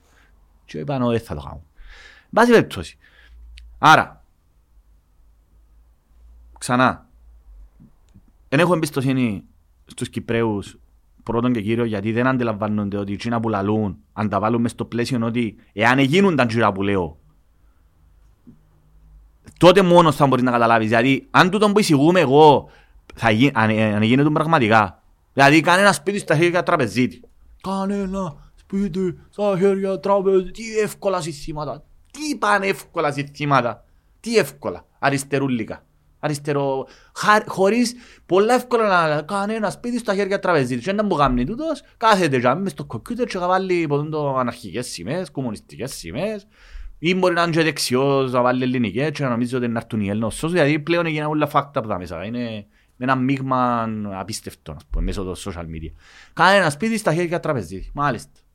Και η Κύπρος, πρόσεξε, είχα γράψει παγιά έναν άνθρωπο μας τον πράγμα. Λοιπόν, κάνε ένα σπίτι στα χέρια, όποια με τούτον σαν παραδείγμα. Μάλιστα. Η Κύπρος, η όποια ευημερία ε, ε, ε, είχε και έχει, βασίζεται αποκλειστικά και μόνο πάνω στις υπηρεσίες. Αποκλειστικά και μόνο. Δεν παρέχεις τίποτα, είσαι αεραγκοπανιστός. Τίποτα δεν παρέχεις άλλο, παρά μόνο κάνεις, ε, παρέχεις υπηρεσίες, λογιστές, δικηγόροι κλπ. Όλα λειτουργούν για να παρέχουν υπηρεσίες. Εντάξει, είναι το πιο μεγάλο ποσοστό της οικονομίας σου. Άρα οι τράπεζες παίζουν κέριο ρόλο. Η υγεία των τραπεζών. Είτε μας αρέσει είτε όχι, αυτή είναι μια πραγματικότητα. Εντάξει. Λοιπόν, ασχέτως αν είναι κλέφτες, τοκογλύφοι κλπ. Οι τράπεζες εν τζαμέ παίζουν τον ρόλο τους για να έχεις εσύ τούτα που λαλείς, για να γράψεις τα κομπιούτερ, τούτα ούλα, τούτο. Άρα, το κανένας σπίτι στα χέρια τραπεζίτη, δηλαδή να μην γίνονται καθόλου εκπίσεις, σημαίνει ότι καταρρέει εντελώς το τραπεζικό σύστημα. Εντάξει. Αλυσιδωτά, αν δεν γίνονται εκπίσεις, αλυσιδωτά να καταρρεύσουν ούλα. Ούλα. Να καταρρεύσουν τα πάντα. Εντάξει. Που σημαίνει ότι είναι αυτή φτώχεια πάρα πολλά μεγάλη. Και δεν υπάρχει κάτι, πλε... δεν υπάρχει αντίστοιχο μοντέλο να το αντικαταστήσεις στο υπάρχον. Εν έχεις τις υποδομές για να παραέχεις κάτι άλλο. Πλάνο Β. Εν έχεις κανέναν πλάνο Β. Απλώς κάθε ρε οικονομία σου τελειώνεις. Δεν έχεις τίποτε. Η Κύπρος δεν παρέχει τίποτε. Αγροτικά προϊόντα μηδέν. Αφού πιάνουν επιδοτήσεις οι αγρότες. Έχεις χαλάζει, είναι επιδοτόδος. Και πώς θα τους επιδοτάς που τα ριάκια που πιάνεις που, το, που τις υπηρεσίες. Εντάξει. Άρα δεν έχεις πλάνο Β. Άρα είναι πολύ εύκολο να λύσεις θυματούχια. Αν καταρρεύει, είναι αυτή φτώχεια. Θα έρθει φτώχεια. Λαλούσαμε να βγούμε από την Ευρω... έξω από την Ευρωπαϊκή Ένωση, έξω από την Ευρωζώνη. Έξω. Εντάξει. Τι αντίκτυπος θα έχει μια τέτοια αποφάση. Θα σε διαλύσουν οικονομικά. Διαλύουσε. Θυμούμε τότε ήταν ο Καζάκης, αλλούς θα παίρνουμε έξω η Ελλάδα από την Ευρωπαϊκή Ένωση γιατί θα παίρνουμε και θα κάνεις συμφωνίες με το... με το Ιράν, θα παίρνει πετρέλαιο από το Ιράν και θα παίρνει και πετρέλαιο από τη Βενεζουέλα. Λαλούσε ο Καζάκης και διάφοροι τούτοι όλοι. Να μπουλαλείς ρε, να σε αφήκουν οι Αμερικάνοι, να πια η Γερμανία. Διαλύονται η Ρωσία με τις, με τις κυρώσεις. Διαλύονται. Εντάξει, αν είναι να μου φκένει. Απλώς είναι ατελείωτη χώρα, έχει ατελείωτες πόρους και γι' αυτόν επιβιώνει. Έχει και πλάτες συμμάχων. Έχει και πλάτες, έχει το Ιράν, τσίνοι έχουν το Ιράν. Εσύ έχεις τίποτε. Να φύγουν την Κυπρούλα ή την Ελλαδούλα να πιάει πετρέλαιο από την Κολομβία και από τη, από τη Βενεζουέλα και από το Ιράν. Να πιάει, ναι, καλό, σίγια σε κάτω. Δηλαδή, εκλείσα σου, τράπεζα τη εφ μπι εμ, εκλείσα σου σε μια νυχτή έτσι. Έτσι, έτσι εκλείσα σου. Η εφ μπι εμ εκλείσε επειδή... Επειδή συνεργάζεται, έκανε μόνο... Ναι, με Χεσπολάχ, Λιβάνο και λοιπά, που συνδέεται με το Ιράν, ναι. Εκλείσα σου, έτσι, τι ωραία, έτσι. Ασχέτως αν έχουν δικαιώνει οι εργαζόμενοι, δεν παίρνω γάση του. Ευκάλαν λαλή κυρώσεις σε δυο στον Βασιλιάδη, κλείσαν τον. Καληνύχτα. Καληνύχτα. Ο άλλος ο λογιστής. Μπαμ, ατάκα και επιτόκου. Να σε αφήκουν ρε εσύ έναν τώρα να πάγαμεις με την Κολομβία, με την Βενεζουέλα. Δηλαδή, άντε τον καιρό που σε μητσείς, τι ωραία να λύσεις μεγάλα λόγια. Πώς είναι να τα εφαρμόζεις ρε στην πράξη. Και πάμε πίσω στην ανευθυνότητα. Άρα, κάθε εάν τούτοι ούλοι που λαλούν τα συστηματούχια Εάν τούτα ούλα που λαλούν, εύκολα και ωραία από την... γιατί, γιατί καρπώνονται τα ωφέλη του πλυντηρίου της Κύπρου, γιατί κακά τα ψέματα, η οποία ευημερία έχουμε, εμποτούν το πλυντήριο. Όλοι, όλοι μας, όλοι μας καρπωνόμαστε σε κάποιο βαθμό. Σε κάποιο βαθμό, δεν λέω τώρα για όνομα... Μπορεί και παράπλευρα. Δεν λέω ότι όλοι μαζί τα φάγαμε. Δεν λέω ότι μαζί τα φάγαμε. Δεν λέω ότι μαζί τα φάγαμε, ότι είναι το ίδιο τώρα ο Αναστασιάδης με τα εκατομμύρια του, με τον απλό των Κυπραίων. Σε καμία περίπτωση. Αλλά η όποια... Το έψιλο, έψιλο, έψιλο, που πιάνουν πάρα πολύ, που είναι δίκαιο που κανονικά δεν θα έπρεπε να πιάνουν, παρόλα αυτά πώς θα βρίσκουν τα ριάγια. Που τούν την κατάσταση. Το ότι η οικονομία σου μπορεί και τραβά να σου παρέχει εσέναν επιδόματα αβέρτα, που η Κύπρος τούν τα πράγματα και χτιμούν τα ο κόσμος. Νομίζω ότι γίνονται παντού. Η δημόσια υγεία, το να πάω εγώ στο γεσί που πραγματικά εγώ θέλω να πω έναν μπράβο που με το μωρό μας τώρα πάμε να κάνουμε φυσιοθεραπείες του μωρού, πάμε, ε, αμέσως πήγαμε στο μαγάριο, εξυπηρετήσαμε μας αναλύσεις, εξετάσεις, εξαιρετικές ας πούμε υποδομές. Πάρα πολλά σημαντικό ρε, μα και έχουν τα τούτα. Τούτε νομίζει έχουν τα πολλές χώρες το πράγμα νομίζουμε. Όχι, δεν τα έχουν πολλές, ειδικά οι νομές πολιτείες που είσαι πεθαμένος και μέσα δεν έχεις τριάκια. Άρα, για να μπορεί να έχεις τούτον, τούτα πράγματα θα πρέπει μια οικονομία καλή. Αν η οικονομία σου βασίζεται πάνω στα πλυντήρια τούτο, ναι, τούτη, τούτη είναι η πραγματικότητα. Εγώ τον που λέω είναι ότι θα πρέπει επιτέλους να γίνουμε τον που λέει, shift, να μετατοπίσουμε και να έχουμε έναν πλάνο β' ρε φίλε. Και γάμμα. Ε, και γάμμα και δέλτα και ό,τι θέλεις. Κάμε, ανέπτυξε την οικονομία σου σε υγιείς βάσεις. Καταρχάς έχεις έναν προϊόν το οποίο θεωρώ ότι δεν το εκμεταλλεύεσαι σωστά. Τον τουρισμό. Τον τουρισμό. Πολλά σωστά. Και ακόμα, ρε, ακόμη και αγροτικά να το δεις. Εν και σημαίνει ότι να παράγεις εκατομμύρια εκατομμύριο. Δεν μπορείς. Ναι ρε, λέω τώρα, τουλάχιστον κάμνε εσύ να παράγεις ούτως ώστε να, παράγεις, να, να, να καταναλώνεις εσύ στον πληθυσμό σου ένα μεγάλο μέρος να προέρχονται αφού παράγουμε ρε και πατάτες και, και αν και αφαιρνείς που την χιλή, μπανάνες ας πούμε ή οτιδήποτε. Εν και λέω ότι επειδή παράγεις κάθε χρόνο, εντάξει. Τι είναι να βάλεις, να βάλεις κουότα, τι είναι να κάνεις. Να βάλεις, ξέρω εγώ, ακουαπώνιξ, ας πούμε, να βάλεις, να βάλεις θερμοκήπια. Εντάξει, θέλω να μπαίνω τώρα σε τις λεπτομερίες. Ε, ε, εμένα δεν είναι, εγώ προσπαθώ με τούτα όσα... Την μεγαλύτερη εικόνα. Την μεγαλύτερη εικόνα. Βρίσκεις ανθρώπους οι οποίοι έχεις ένα όραμα. Πολλά ωραίων των που είπες εσύ, για παράδειγμα. Έχεις τόση χαλίτικη κίνηση που είπες πολλά σωστά που ξεκινά που ζαμέ ως ζαμέ. Σκέφτου τώρα, πρώτα σκέφτεσαι το. Εγώ, αν είχα την ευθύνη, για παράδειγμα, πολλά σωστά. Εγώ συμφωνώ πολύ τα μαζί σου. Και αν υπουργείο είναι υπεύθυνο για να, να βάλαβει. Εν πολλά ρε, εν το υπουργείο εσωτερικό φανταζόμαι, εν το υπουργείο συγκοινωνιών, εν μπορώ να ξέρω. Το υπουργείο περιβάλλον, το υπουργείο εργα... ε, γεωργίας, ας πούμε, για μου λέει να κάνεις πάρκα κλπ. Ναι, θέλει μελέτες, επιμελέτες. Άρα, ναι, αλλά πρώτα πρέπει να δεις τι θέλεις να εξυπηρετήσεις. Ναι, γιατί θέλεις να το κάνεις αυτό το πράγμα. Είναι αν, το, είναι αν, το η μόνη σου έννοια, αν η μόνη σου έννοια είναι να εξυπηρετήσεις επιχειρηματικά συμφέροντα, τούτο θα κάνεις. Εν τους κόφτει. Θέλουν να χτίσουν, να, να πουλούν. Εγώ σου λέω ρε. Θα μπορούσε το κράτος. Καλά, δεν το πράγμα πάλι. Κάποιος θέλει να χτίσει, άρα... Και για μένα να αποφελείται. Ναι, αλλά θέλουν να φάσουν να σπάσουν ρε φίλε. Εν τους κόφτει να κάνουν κάτι καλό. Να σπάσουν όλοι ρε Μιχάλη, τα γέρημα. Ε, θα φα, πάλι σκέφτεσαι ότι νομίζεις ότι κόφτει τους ρε φίλε. Πάλι νομίζεις ότι να φάνε να σπάσουν. Εν τους κόφτει ρε γάμο το. Ξέρεις τι εκατέληξα να πιστεύω. Ε, τους κόφτει ρε φίλε. Δεν σε ενδιαφέρει να σου παρέχουν του κόσμου κάτι. Είχα το και πει προηγουμένως που μιλούσαμε. Άρκεψα να πιστεύω ότι είναι τον default τρόπο σκέψης τους. Δηλαδή μπορεί να αντιλαμβάνονται καν ότι ναι, τούτον είναι έναν είδους διαφθοράς. Μπορεί να το κάνουν επειδή έτσι είναι. Ε... Είναι τόσο συνειδητά που το κάνουν. Ρε, δε, ρε δεν εκπαιδευτήκαμε, να σου το πω και αυτό, δεν εκπαιδευτήκαμε στο να μας ενδιαφέρει το κοινό καλό. Δεν εκπαιδευτήκαμε μεγαλώνοντας. Άρα είναι κοινωνικό το πρόβλημα. Είναι κοινωνικό το πρόβλημα. Δεν του... εκπαιδευτήκαμε ούτε στο σχολείο, προφανώς ούτε στο σπίτι. Η μόνη έννοια σε πολύ μεγάλο βαθμό είναι βγάλε ριάγια, με οποιοδήποτε τρόπο. Τούτο, τούτο είναι το μήνυμα. Ρε. Βγάλε ριάγια. Επιτυχημένος, ευτυχισμένος είναι ο που έχει ριάγια. Αυτό είναι το μήνυμα. Ο τρόπος με τον οποίο βγάλεις ριάγια δεν έχει σημασία. Φτάνει να έχεις ριάγια. Αφού βλέπεις όλες τις σοσιαλιτές, τούτες όλες τις μες τα κανάκια και μες τα ποτούτα που να πάτε όνοι ευκήκαν τώρα με κάτι δικηγορίνες ε, που εκμεταλλευτήκαν σκήμ, πόντζι σκήμ ας πούμε. Τα πόντζι είναι τα λεγόμενα... Πυραμίδες νομίζω, ναι. Πόντζι είναι το όνομα του κοινού που το έκαμε νομίζω. Εντάξει, το πόντζι προέρχεται από τον, τον πρώτο ας πούμε. Εντάξει, βάζει έτσι, η ουσία είναι ότι τούτα όλα τα περιοδικά, τα σοσιαλιτές θαυμάζονται οι παραπάνω Κυπραίοι. Κυπρές, Κυπραίοι. Δεν έχουν να δώσουν κάτι, ναι. Πέρα από το entertainment. Ναι, αλλά λαλούς σου βγάλε ριάγια. Σου λέω, τούτοι ούλοι ρε φίλε που ε, θαυμάζουν τους απατεώνες ρε.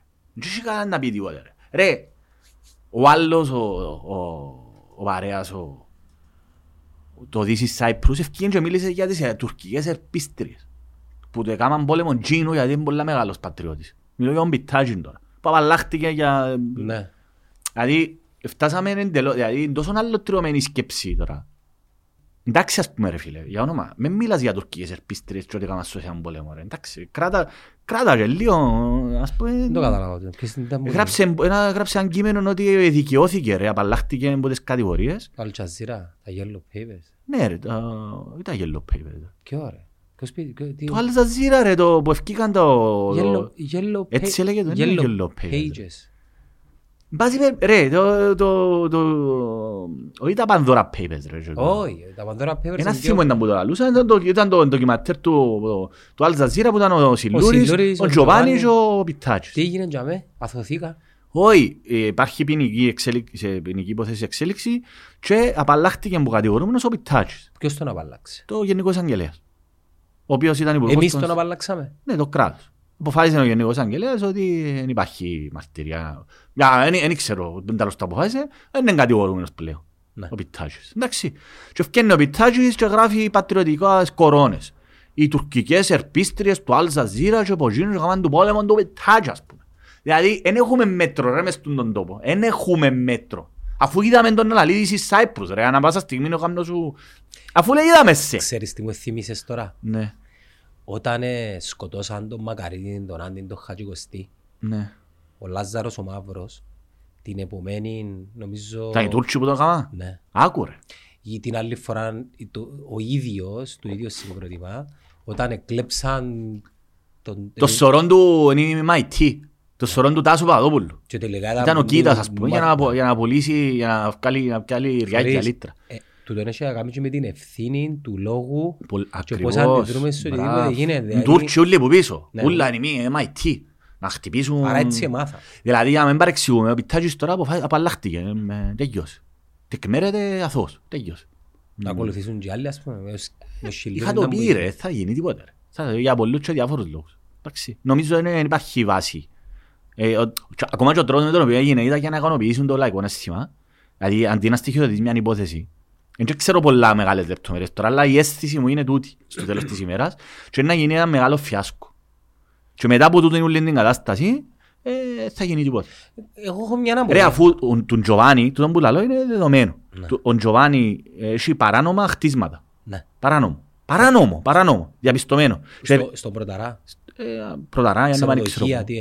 Ναι, χτίσε ξενοδοχείο νομίζω, ναι. Είχε δυο-τρεις ορόφους παράνομους, ήταν παράνομοι πρέπει να καταδιαφιστεί και ζήτησε εκ των υστέρων την νομιμοποίηση και δεν ξέρω τώρα που βρίσκεται. Θα σου πω ότι είναι παράνομα, χτίσαν και παράνομα. Όπως την κουβέντα του, που έφκαλε ο Μακάριος... Το φράγμα του Γκούρ, που πιάνουν τα ριάκια. Είναι η εταιρεία η οποία πετεί να νομιμοποιήσει... Δέκα χρόνια έχει παράνομα και λέει ναι, ζητούμε εμείς γιατί... Διαπιστωμένο ότι είναι παράνομο, εντάξει, διαπιστωμένο. Εξ αρχής. Διαπιστωμένο δεν παράνομο είχε άδεια και οικονομικά. Γι' αυτό που λέμε ρε. Εάν εσύ πάει να βάλεις μια... Γιατί έδωσε άδεια ο υπουργός τότε ο Κουγιάλης. Έδωσε άδεια να πιάει τριάντα τοις εκατό. Αυτό είναι παράνομο. Γιατί. Έδωσε άδεια να πιάνει νερό μόνο. Ιεραρχική απόφαση. Ιεραρχική προσφυγή. Βασικά απορρίψαν του την αίτηση. Ναι. Γι' αυτό είπαν και ψέματα. Δηλαδή έκαμεν αίτηση και απορρίψαν του την. Ναι. Και είχε το δικαίωμα να κάνει ιεραρχική προσφυγή. Η ιεραρχική προσφυγή πριν να πάεις στο διοικητικό δικαστήριο ή στο ανώτατο, αν ήταν, ξέρω πότε που το κάμε.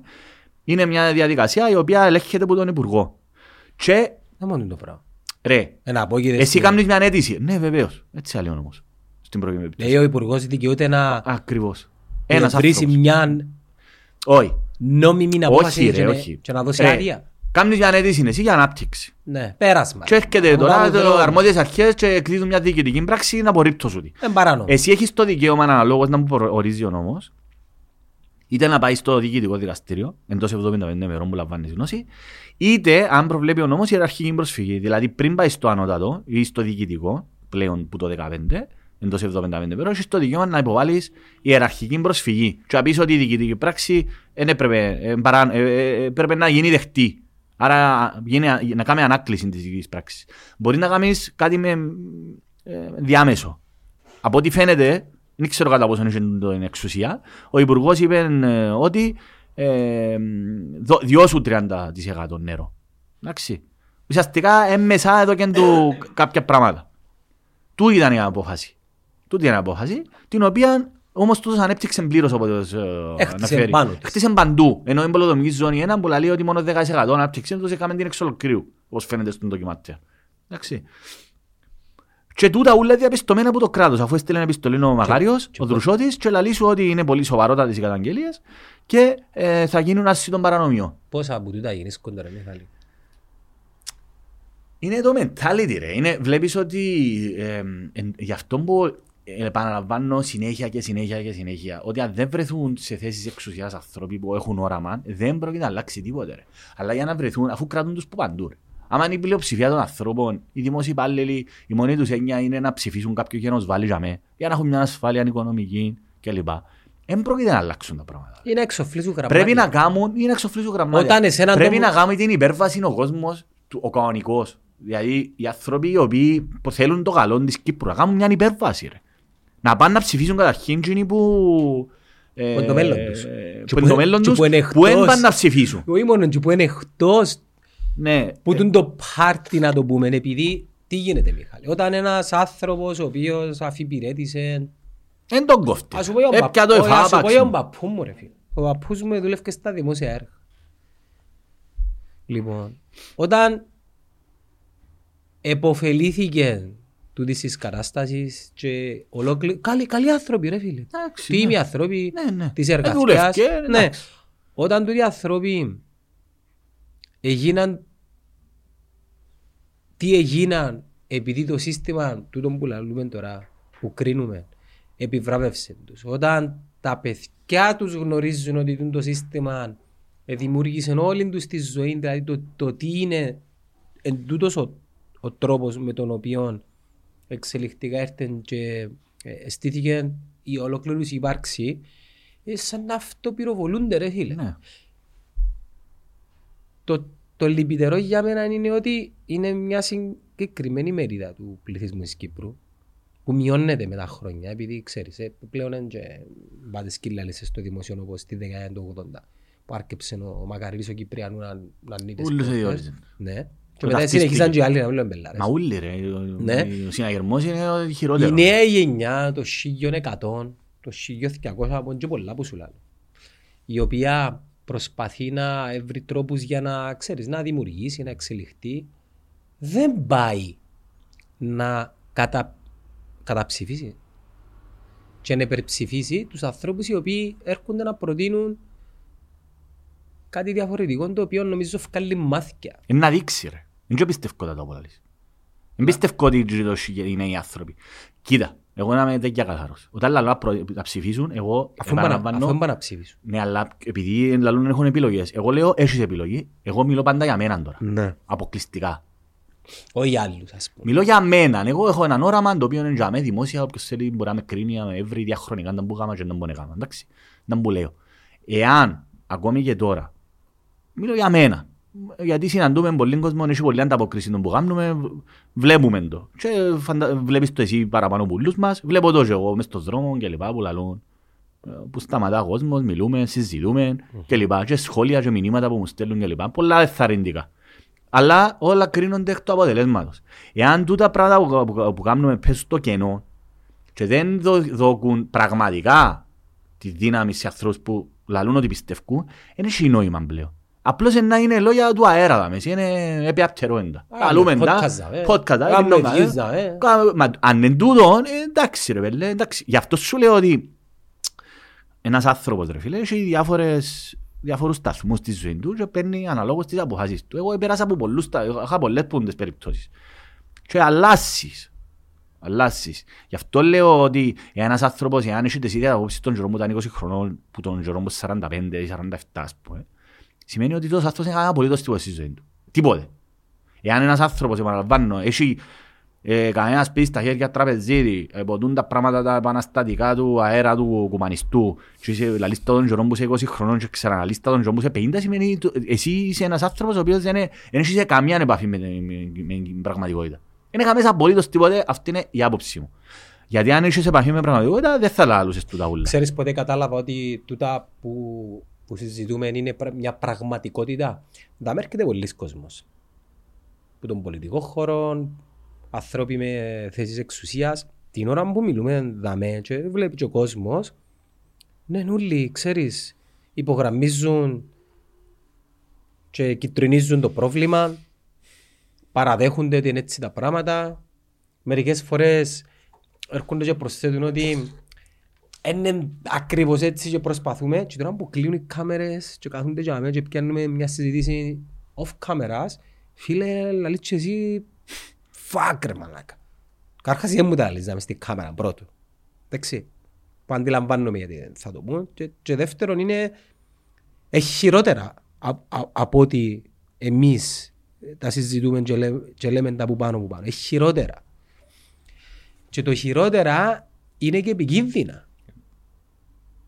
Και μιλώντας για, για ηθική και το, το πώς η κοινότητα μπορεί να αντιδράσει, δηλαδή μια ομάδα ανθρώπων.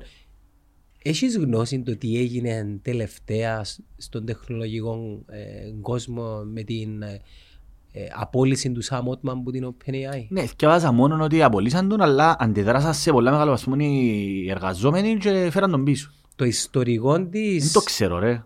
Το ιστορικό της...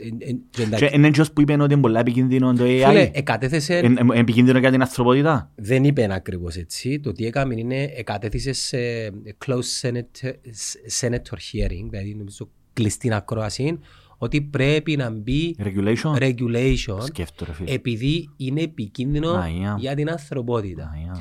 Και το τι γίνεται, επειδή κάτσα διάβασα εγώ, yeah. η OpenAI εξε, ξεκίνησε Ballistic. σαν ένας μη κερδοσκοπικός οργανισμός. Και συνήθως τούτοι οι τεχνολογικοί μη κερδοσκοπικοί οργανισμοί ξεκινούν από τους founders, οι οποίοι είναι οι λεγόμενοι geeks, ρε φίλε. Οι geeks για μένα είναι, είναι η alpha male της, της σύγχρονης ανθρωπότητας. Η αλφα, η αλφα παγιά ήταν ο Ιούλιος Κέσσαρας, ο Μεγάλος Αλέξανδρος, ο Ναπολέων. Τούτοι τώρα ελέγχουν τον κόσμο, ελέγχουν τον κόσμο γυμιλογιά. Τεχνολογικά ρε. Μασόνους, τεχνολογικά δηλαδή. Ποιος ελέγχει ρε φίλε, Bill Gates, ε, σε πολλά μεγάλα οθόνη, Elon Musk, που Silicon Valley, κουτάτσινος, αγοράζει. Έτερον εκάτερο. Ναι, ναι. Έτερον εκάτερο. Ναι. Λοιπόν, η OpenAI λοιπόν είναι ένας μη κερδοσκοπικός οργανισμός, ο οποίος ανέπτυξε ένα software, το ChatGPT, την έκδοση τρία κόμμα πέντε, η οποία είπαμε τα πολλές φορές είναι ένα σημείο αναφοράς όχι μόνο για τον τεχνολογικό αλλά και για τον άνθρωπο. Τούτα τα πράγματα, Μιχάλη μου, στην εποχή που ζούμε θέλουν ριάγια, yeah. θέλουν πηγές για να yeah. μπορέσουν να ανεπτυχθούν περαιτέρω στο σύστημα που ζούμε. Okay. Το τι έκανας είναι ότι δημιουργήσαμε μια άλλη εταιρεία, παρακλάδι, νόμιμα, η οποία θα είναι το κομμάτι το οποίο βρίσκει funds. Επειδή είναι, επειδή είναι μη κερδοσκοπικός οργανισμός, δεν μπορούσε να αντιλήσει ε, οικονομικούς πόρους που επενδυτές, δημιουργήσαν σε έναν παρακλάδι, έναν open arm, ας πούμε, στο οποίο επένδυσε η Microsoft δισεκατομμύρια και φαντάζομαι και άλλοι. Και δημιουργήθηκε έναν board of directors. Ο επικεφαλής του board of directors ήταν ο Σαμ Άτμαν. Δεν ξέρω τους λόγους, κανένας δεν ήξερε τους λόγους γιατί έγινε η απολύση, αλλά διαβάζοντας και κρίνοντας, συνδέεις κομμάτια του puzzle. Όταν ο ίδιος ε, ε, ε, είπε πάρα πολλές φορές και σε δημόσιες εμφανίσεις και σε καταθέσεις, σε κλειστές ακροάσεις στο Κογκρέσο, ότι πρέπει να μπει ε, ένας ρυθμιστής στην ανάπτυξη της τεχνητής νοημοσύνης. Πρέπει να υπάρχει έλεγχος. Ναι, επανειλημμένα και ξαφνικά βλέπεις μπούμ, απολύσαν τον. Mm. Στο απολύσαν τον αμέσως οι επενδυτές, θυμίζω. Και, ξέρεις, υποτραβηχτήκαν, ας πούμε. Όχι, προσλαμβάνουν τον. Microsoft. Δηλαδή ah, την επομένη είναι άλλοι, Ελλάδα, ανταγωνιστές, ναι. Ναι. Ανταγωνιστές τους. Όχι, η Microsoft είναι επενδυτής της OpenAI. Μέσω της ah, ε... ναι, αφού είναι τον Bing. Εταιρείας... Αφού είναι τον Bing, ναι. Αφού μπορούσα εγώ πλέον. Η Microsoft τώρα... ενώσε τη γνώση με δικά της ναι, προϊόντα. Ναι, ναι, ναι. Αφού τώρα είναι ενωμένο με το Internet το τέσσερα και είναι μέσω Bing. Τελείωσε. Τελείωσε. Είναι ενωμένα όλα όλα. Λοιπόν, και όταν που κάμας είναι οι υπαλλήλοι, η πλήστη των ενενήντα τοις εκατό ε, θα παραιτηθούμε αν δεν το φέρετε πίσω. Να, για μου. Ήρθε πίσω, πιστεύω. Τον board of directors έφυγε, μόνο ένας παραιτηθήκε, ο, ο chairman, ξέρω το όνομα του, Εβραίος και τούτος. Και ο Άτμαν είναι Εβραίος, Άτμαν ας πούμε, δεν μπορεί. Λοιπόν, μόνο τόσο παραιτηθήκε και ήρθε πίσω. Τώρα το τι με λιγενέστε δεν το ξέρω, αλλά να είσαι σίγουρος παίζει, φίλε, είναι εμπλεκόμενοι κογκρέσο μέσα, είναι εμπλεκόμενοι άνθρωποι βαρετά ονόματα των tech companies, Elon Musk, η πρώην γυναίκα του, ο πρώην ε, ε, product business development ε, του Facebook. Και μιλάς για έναν ε, έναν entity τώρα, το οποίο κοστολογείται στα ενενήντα δισεκατομμύρια. Και ακόμα μωρό. Πέραν των λεφτών όμως, αν θέλεις να σου πω, τούτα που λέει είναι πάρα πολλά σημαντικά. Πρόσεξε. Άρα έχει τεράστια σημασία. Τούτους που λέει gigs δεν εξαρτάται από κανένα. Ας πούμε ο Άτμαν έκαμε το πράγμα μόνος του. Μαζί με... Ναι, θέλω να σου πω ότι τούτοι οι ανθρώποι είναι οι οραματιστές, είναι τούτους που λέει εσύ, δημιουργούν τεχνολογία. Τώρα. Είναι η Τέσλα της εποχής μας. Όμως, επειδή όμως ο Άτμαν φαίνεται να έχει συνείδηση τους άνθρωπος, φαίνεται, δεν ξέρω τώρα. Με βάση τα λεγόμενα, μπορεί να παίζει κάτι άλλο. Μπορεί να παίζει κάτι άλλο. Μπορεί να παίζει συμφέροντα. Λαλή σου, ας πούμε, ότι παιδιά το πράγμα που δημιουργήσαμε εμείς, να μην γίνει Frankenstein, να μην γίνει τέρας, να καταστρέψει η ανθρωπότητα, χρειάζεται regulation. Το μόνο regulation είναι από το κράτος. Άρα, πρώτη διαπιστωσία ότι οπωσδήποτε το κράτος δεν θα σταματήσει να υπάρχει κράτος. Ποτέ. Και δεν πρέπει. Θα πρέπει να υπάρχει ένας ρυθμιστικός παράγοντας, ο οποίος να υπάρχει check and balances. Το οποίο κράτος είναι ένα πράγμα, είναι πάρα πολλά πράγματα. Αυτόματα τι σημαίνει το πράγμα, κάποιες διαπιστώσεις. Ποιους εκλέγεις, τσάμε. Εάν στο Κογκρέσο εκλέγεις καρακιόζες και κλόουν, όπως τη Μάρτζη, όπως την Μπομπάν, κάθε Παλαβίν, η Λίθια, κάθε στριμμένη, η Λίθια Ρεπουμπλικάνα που οι μόνοι τους έγιναν πας στα όπλα, και πας στις εκτρώσεις, και πας στους χριστιανισμούς, και πας στους βλαγείς που δεν καταλάβουν τίποτε, ας πούμε, δεν ξέρω να βγάλουν τα μάτια τους και είναι άρρωστοι ψυχοπαθείς. Το μέλλον της ανθρωπότητας είναι πάρα πολύ επικίνδυνο.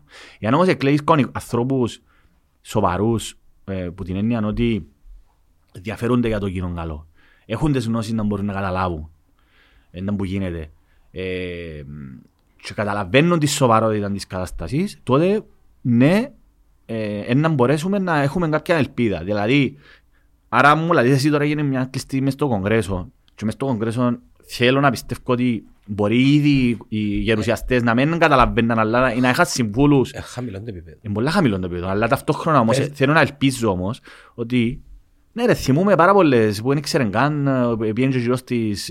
Του TikTok, ο σι ι ο του TikTok. Εντάξει, αλλά γι' αυτό σου λέω εξαρτάται, γι' αυτό έχει τεράστια σημασία αν ποιος εκλέγεις. Και μάλιστα τώρα, αν ο Τραμπ εκλέγει, μπορεί να είναι το τέλος της δημοκρατίας, ας πούμε. Το δύο χιλιάδες είκοσι τέσσερα μιλούμε για άλλα καθεστώτα. Άρα, και είναι πολύ επικίνδυνο το πράγμα. Άρα, βλέπεις ότι μια σειρά από καταστάσεις. Έχεις μια τεχνολογία η οποία φαίνεται να είναι πολλά επικίνδυνη αν δεν ελεγχθεί. Είναι εργαλείο, Μιχάλη. Είναι ένα μαχαίρι το οποίο μπορεί να μαγειρέψει αλλά μπορεί να σκοτώσει. Ακριβώς. Άρα θέλεις regulation, άρα ποιους εκλέγεις τσάμε είναι τεράστιο. Ε, ε, άρα βλέπεις και φτάνουμε σε ζουν που βάζει στην αρχή. Το ποιοι λαμβάνουν τις αποφάσεις, ποιους βάλει τσάμε λαμβάνονται. Είναι, τεράστι, είναι τεράστιο ζήτημα. Και γι' αυτό είναι πολύ σημαντικό να βάλεις ο κόσμος στη θέση του. Αν ήμουν εγώ τσάμε δεν μπορούσα να αποφασίσω. Για να αποφασίσεις όμως πρέπει να γνωρίζεις πολλά δεδομένα τα οποία δεν γνωρίζεις. Δεν ξέρεις. Και είναι κακό να με γνωρίζεις. Δεν είπα ότι είναι κακό. Αφού εκ των πραγμάτων δεν μπορείς να γνωρίζεις. Τώρα να μου συζητείτε. Και τα πάντα. Μπορεί να ξέρεις τα πάντα. Μπορεί να ξέρεις τα πάντα. Ας πούμε που είπα τώρα για την ανάπτυξη της κρατικής έκθεσης του χώρου Μακαριού μπορεί να αγνώ κάτι το οποίο δεν το γνωρίζω. Ακριβώς. Γι' αυτόν όμως, για την κρατική. Και πάμε στα δικά μας. Πολλά σημαντικό εννοώ με την ηθική. Αναφέρει σαν πολύ σημαντικό παράδειγμα σε παγκόσμιο επίπεδο. Μπορεί να απειλεί την ανθρωπότητα τούτη η τεχνολογία. Ο ίδιος ο δημιουργός. Ο ίδιος ο δημιουργός λέει, απειλεί την ανθρωπότητα, ρε. Να, μπορεί να μην δημιουργηθούν Terminator, μπορεί να γίνουν άλλα πράγματα. Μπορεί να σου μπλοκάρει τις επικοινωνίες σου, μπορεί να σου διαλύσει τα πάντα, ρε. Δεν μπορεί να ξέρεις αν ξεφύγει το πράγμα. Άρα, ε, βλέπεις πόσο σημαντικός είναι ο έλεγχος, ο θεσμικός έλεγχος όλων των πραγμάτων. Ε, και πάμε στα πεζά τα δικά μας. Το ποιον είναι να βάλεις τσάμε να παίρνει αποφάσεις. Βλέπετε, βλέπουμε το. Δηλαδή πήρε την απόφαση ο Κουγιάλης, η ιεραρχική προσφυγή να του δώκουν νερό και ο οποίος τους εκμεταλλεύτηκε. Μα κρα... το κράτος δεν ε, ε, μπορεί να μπαζώνεις ποτάμια, δεν μπορεί να μπαζώνεις ρίζες δέντρων, όπως φαίνεται μέσα στον ντοκιμαντέρ. Κανονικά το κράτος έπρεπε να παρέμβει πάντως στα σύρικά του. Μιχάλη, είναι θανατηφόρο, αφού λέει το ε, μακάριος ο Τρισόδης. Όχι μόνο. Εάν γίνει πυρκαγιά, θα έχουμε νερό. Άρα, άρα. Αν, αν το κράτος χρησιμοποιείται από τους κουρκουτάες για να βγάλω λίρες. Να έρθουν μετά να κάνουν ήρωες, πυροσβέστες και... Ακριβώς, και... ακριβώς. Και να πατούμε μπας τα αγάλματα τους. Το παρε... θέμα είναι, μνημεία, άρα, τους... άρα, για να... επειδή οι ήρωες, χάζεται να έχουμε ήρωες στον γερό μας. Χάζεται ρε πέλε, γίνεται να έχουμε τόση τεχνολογία, τόση, τόση γνώση και να πρέπει να βάλεις ήρωες να πέφτουν μες στη φωτιά μέσα να σώσουν τα δέντρα.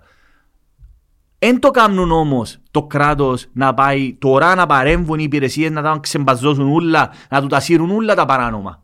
Αφού είναι παράνομα ρε, διαπιστωμένο. Ε, άμα να έχεις κουρκουτάες που πίσω που κάνουν cheers ε, μαζί του, του, του, του ανθρώπου που έπιασε να ξέρουν τα ρολομπέζι. Πώς μπορεί να έχεις ελπίδα. Ε, αν ο κόσμος όμως που το οποίος βάλει τους ανθρώπους και ψηφίζει τους, η μόνη του, εν τους κόφτει. Αν ρε, ένας δημόσιος βάλει ένα μισθό. Εγώ σου λέω ότι αναφέρθηκες ότι μείωνε χίλια εκατό. Εγώ σου λέω, είπαμε το ξανά. Ο Πανούσης δηλαδή σε μια ωραία κουβέντα... Δεν τόσο νομίστος είναι, αλλά το κόστος ζωής. Σωστό, αλλά και πάλι μπορεί να τους είχαν πει. Άμα οι μόνοι τους έννοια είναι το TikTok, να πίνουν καφέ, να έχω ασφάλεια, να με κοφτεί τίποτα. Αλλά μπορεί να είμαι ικανοποιημένος. Ρε πως είπαν τα σούπολη που είπα το πατρικό μου σπίτι, που γέμωσαν πολλές κατοικίες, ρε πουλούνται, πουλιούνται, διάρκα, άκουσα κάτι εξωφρενικές διακόσιες εβδομήντα, τριακόσιες. Ρε κάτσε ρε. Κάτσε ρε πέλε. Μέσα σε ποντώ τερατώδες ε, πολυκατοικίες. Τερατώδες. Μιλούμε για χτίσματα τερατώδη. Εντάξει. Λοιπόν, ε, μπορεί να τους ικανοποιούν το πράγμα όμως, γιατί δεν έχω άλλη επιλογή λαλή σου. Έτσι, έτσι είναι τα πράγματα, προσαρμόζουν. Ο επιχειρηματίας που να αναπτύξει μια γη, θα έχω ένα χωράφι στη Δασούπολη, θα έχω πολυκατοικία. Εν και πολλοί κοφτή. Εν τον κοφτή. Τούτος που πράγουν κοφτή... Όχι μόνο εν τον κοφτή, να πει καλά, να μην πούμε εγώ. Όχι ρε, εγώ δεν περιμένω που κανέναν επιχειρηματία ιδιώτη να έχει συνειδήσει. Και όμως υπάρχει στο playbook του business management, η σπουδή φιλοσοφία θεωρία, υπάρχει το ethics in business, που φαντάζομαι υπάρχει το ethics in politics, ναι. Ναι ρε, αλλά η δεντολογία τώρα και το ηθική ε, θέμα προσωπικό όμως ρε. Ε, εγώ, ε, ρε, εγώ αν είμαι επιχειρηματίας τώρα και με κοφτεύουμε να είναι εννιά μονταριάγια. Πρέπει να επέμβει το κράτος. Πρέπει να επέμβει το κράτος. Να μου συζητώ, μα αν αυτοπεριοριστεί ο επιχειρηματίας από τον κόφτη τώρα τον developer. Ρε δαμε τη δεκατά του δυο χιλιάδες ας πούμε για όλοι είναι developer εύκολο χρήμα ρε, έλα πάω χτίζω. Παράνομα όλα, βγάλω λίρες, πιάναν τα ρεαγιά από τον κόσμο, είναι τρώαντα. Χωρίς τίτλους ιδιοκτησίας κάποιοι. Ναι ρε. Εμείς το, το σπίτι τώρα έφυγε το δύο χιλιάδες είκοσι δύο που το χτίστηκε το τρία. Μα γιατί τόσο πολλά αργή, ενώ για μένα είναι πολλά απλά. Κάμα σπίτι φκάρ μου τίτλου ιδιοκτησίας. Τα ούλα για μέρα. Γραφειοκρατικό. Είναι γραφειοκρατικό. Τι είναι. Πολλά προβλήματα ρε. Πες μου τι είναι ρε φίλε. Έκαμε ένα σπίτι το δύο. Γι' αυτό σου ξαναείπαμε το ατομό ξανά. Λοιπόν. Ακριβώς είναι γραφειοκρατικό και όχι μόνο γραφειοκρατικό. Ας πούμε γίνονταν παρατυπίες. Ο νόμος λέει ότι πριν βάλεις το φτιάριν καν, πρέπει να έχεις και πολυοδομία για να την οικονομήσεις. Μάλιστα. Μα νομίζω είναι αυστηρή τώρα, ισχύει το πράγμα. Δεν ξέρω, μπραπώ, αλλά άλλος όταν που γίνονται διαχρονικά. Εκτίζαν τα ούλα, χωρίς άδεια και πιάναν τα εκ των υστέρων. Και έρχονταν όμως μετά και α, μα αφού είναι παράνομο τούτο, είναι παράνομο τούτο, άρα εφόσον είναι παράνομο, θα σου δω ποτέ τίτλο. Αλλά δεν μπορώ να σε κατεδαφίζω. Αλλά δεν σου κατεδαφίζω. Εγώ θα πέω ποθέση. Επειδή είναι παράνομο να σου το κατεδαφίσω. Ναι, και ήρθε ο Χάσικος. Διότι το credit, ναι, που ήταν υπουργός εσωτερικών, μπορεί να του καταλογίσω πάρα πολλά του Χασικού κλπ. Αλλά τούτο ο άνθρωπος επειδή ήταν πρακτικός, λέει σου ρε παιδιά εντάξει ρε, δεν μπορούμε να έχουμε, επειδή έχει παρατυπίες μέσα, πρέπει να δούμε και το μέγεθος των παρατυπιών. Εάν τώρα έχει ένα αρκάκι το οποίο δεν υπάρχει πλέον, κλείστο ή βάλε μια υποσημείωση και βγάλει το τίτλο. Και το γιώνει κουβέντα. Και πας στο κοτσάνι γράφει ότι έχει αρκάκι που έκλεισε, ξέρω εγώ, ή έχει μια μπερκόλα. Ή έχει κάποια παρατυπία, η οποία είναι ουσιώδες. Άκουσε να κάνει τώρα. Έκαναν το ρε. Και έφτιαξαν τίτλοι. Και καλά έκαναν. Θέλω να σου πω ότι αν είναι όμως μια παρατυπία η οποία είναι επικίνδυνο για την ασφάλεια, ναι, πρέπει να το σύρεις, πρέπει να κάνεις κάτι. Ε, αν δεν το διορθώσεις, δεν μπορείς να το κάνεις. Καταλάβες, δεν μπορεί να γίνεται. Άρα, τούτα όλα θα μπορούσαν να αποφευθούν για νόμο. Ξέρεις πότε θα μπορούσαν να αποφευθούν. Όταν εγώ κάνω αίτηση για να χτίσω, θα πρέπει το κράτος να μην μου επιτρέπει να συνεχίσω να χτίζω χωρίς άδεια. Έχει αστυνομικές ιδιότητες. Και η πολεοδομία και ο... οι δήμοι που είναι οι οικοδομικές αρχές. Και να έχει ευθύνη και ο developer. Και να έχει ευθύνη και ο developer. Σιγά που να τον πάρουν τον developer. Έχτισες κύριε χωρίς άδεια πέναν. Αφού είναι όλοι μέσα ρε φίλε, αφού είναι όλοι μέσα ρε. Μα έτσι γίνονται όλα. Έτσι γίνονται όλα. Αφού εγώ ρε το δύο χιλιάδες οκτώ έκανα προσφυγή ρε. Έχτιζαν παράνομα χωρίς άδεια δυο πολυκατοικίες πίσω από σπίτι μου και γι' αυτό που έφυγαν πριν λαγαλάμια. Χτίζα πιο πολλές κατοικίες πίσω από το σπίτι μου, παράνομα. Άλλον το ότι ήταν εκτροματικό χτίσμα, έδειξα σου νομίζω κάτι βίντεο, είδες τα σημάδια που ήταν τέτοια δίπλα από τον άλλο. Δηλαδή μιλούμε για εκτρώμα, εκτρωματικό πράγμα. Βαζώσαν τα ούλα και μέσα, ήταν ωραίος, μπορούσε να γίνει κάτι πολλά όμορφο και χτίσαν και τις πιο παγιόπολοι κατοικίες, κλουφκιά ας πούμε. Λοιπόν, έκανα προσφυγή φίλε μου, ήταν παράνομα, δεν είχε άδεια από το Δήμο Λακαταμίας. Και συνεχίζεται του. Επίσης το ανώτατο ήταν ο Αρτέμις και λέμε εντάξει, ήταν τον Αύγουστο. Ήταν το φκάδι, έκανα η τριμόρτερ για να σταματήσουν οι παράνομοι. Και άλλοι ήταν ο Αρτέμις, ήταν και ο πρόεδρος του ανώτατου τότε. Ε, πόσο χρόνος θέλετε λαλή της πολεοδομίας. Ε, μα είναι καλοκαίρι κύριε πρόεδρε λαλή η δικηγόρος της Δημοκρατίας. Είναι καλοκαίρι και έχω το φάκελο. Άκου. Και εγώ έκανα η τριμόρτερ. Εσύ που θες να κλείες. Τι είναι, εγώ. Να πανέτε άδεια. Άντε ρε, μα μην το ευτελίζεις τώρα, αλλά σου κάτι πολλά σοβαρό το μαλάκα τώρα. Όπως ο Χρωστέ, όρισε τον Οκτώβρη. Ήταν μαϊτέρι μόρτερ. Εντάξει, και πάμε, ναι ακριβώς. Ναι, ναι ρε, έκαμε ένα όροφο. Έχω τα σε βίντεο ούλα του, τα ντοκουμέντα ήταν ο λόγος που ξεκίνησα τον blog μου και το YouTube μου, το οκτώ, τούτο, το παράνομο, είναι ούλα στην αρχή. Και νομιμοποίησαν τον μετά παράνομα.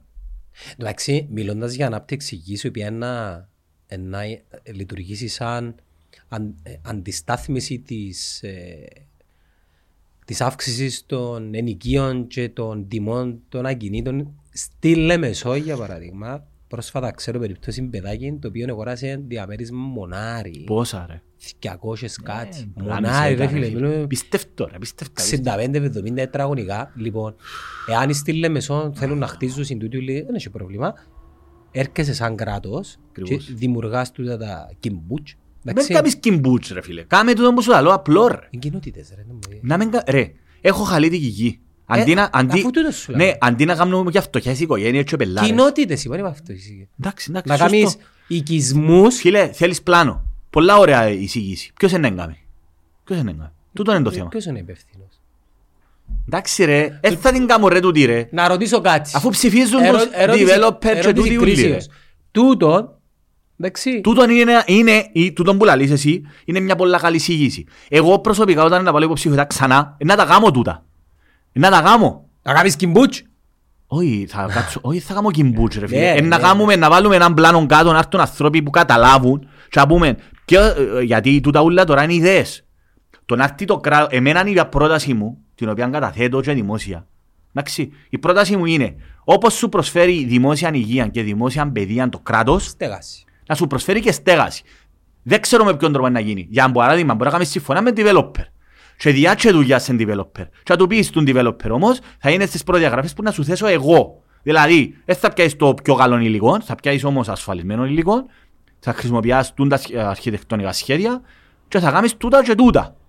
Και θα, άρα αυτόματα διάζουν για σαν developer και χαμη, προσφέρεις χαμηλές τιμές.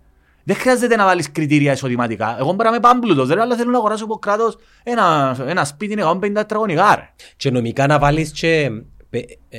Άρα, άρα... περιοριστικά μέτρα να αρκέψουν να τα πουλούν και παρακάτω. Όχι, δηλαδή θα το κάνει. Όχι, ας θέλω πουλώ το, γιατί να μην το πουλήσω. Ε, μετά, αυτό είναι δικό μου πλέον. Ε, μετά πάμε πάλι πίσω ρε φίλε, να το πουλάς σε τιμές... Όχι, κάνεις λάθος. Κάμω λάθος. Ναι ρε. Γιατί. Ρε, εγώ αντί να πάω σε έναν developer... Καλά, αν το πιάω εξήντα χιλιάδες ευρώ θα το πουλήσω μετά κάνω πενήντα. Ε, να πέσουν οι τιμές αυτόματα ρε. Α, επειδή είναι ασυγιάλα. Αφού είναι μόνο εσύ που να το κάνεις ρε. Ναι, ναι. Άρα ένας νεαρός ζευγάρι αντί να αγοράζει έναν παγιό μονάρι στη Λεμεσός διακόσιες χιλιάδες να μπορεί να σου προσφέρει το κράτος πιο φτηνή στέγη. εκατόν είκοσι. Μπορεί να μένουν στις σούπερ καλές περιοχές που νομίζω και εντός που αγοράζουν το μονάρι είναι στις σούπερ καλές περιοχές. Ναι, αλλά η αρχιτεκτονική και η φύση μπορεί να το κάνει υπέροχο, Μιχάλη. Συμφωνώ απόλυτα μαζί σου, αλλά το πρώτο που θέλει ένας νεαρός ζευγάρι είναι να πάει να στεγάσει κάτω την οικογένειά του. Προσφέρω εγώ σχετικά καλές τιμές, αυτόματα δεν μπορεί να γίνει να παίζουν οι τιμές φίλε μου. Γιατί αν έρχομαι εγώ το κράτος και ανταγωνίζομαι τους όλους τους κουρκουτάδες που απολούν. Γιατί εγώ ξέρω περιπτώσεις που σπίτια απολύτα και επειδή αυξηθήκαν μισό μου τα επιτόκια τώρα βάλαν πενήντα χιλιάδες πάνω. Σπίτια ήδη έτοιμα που υπάρχουν.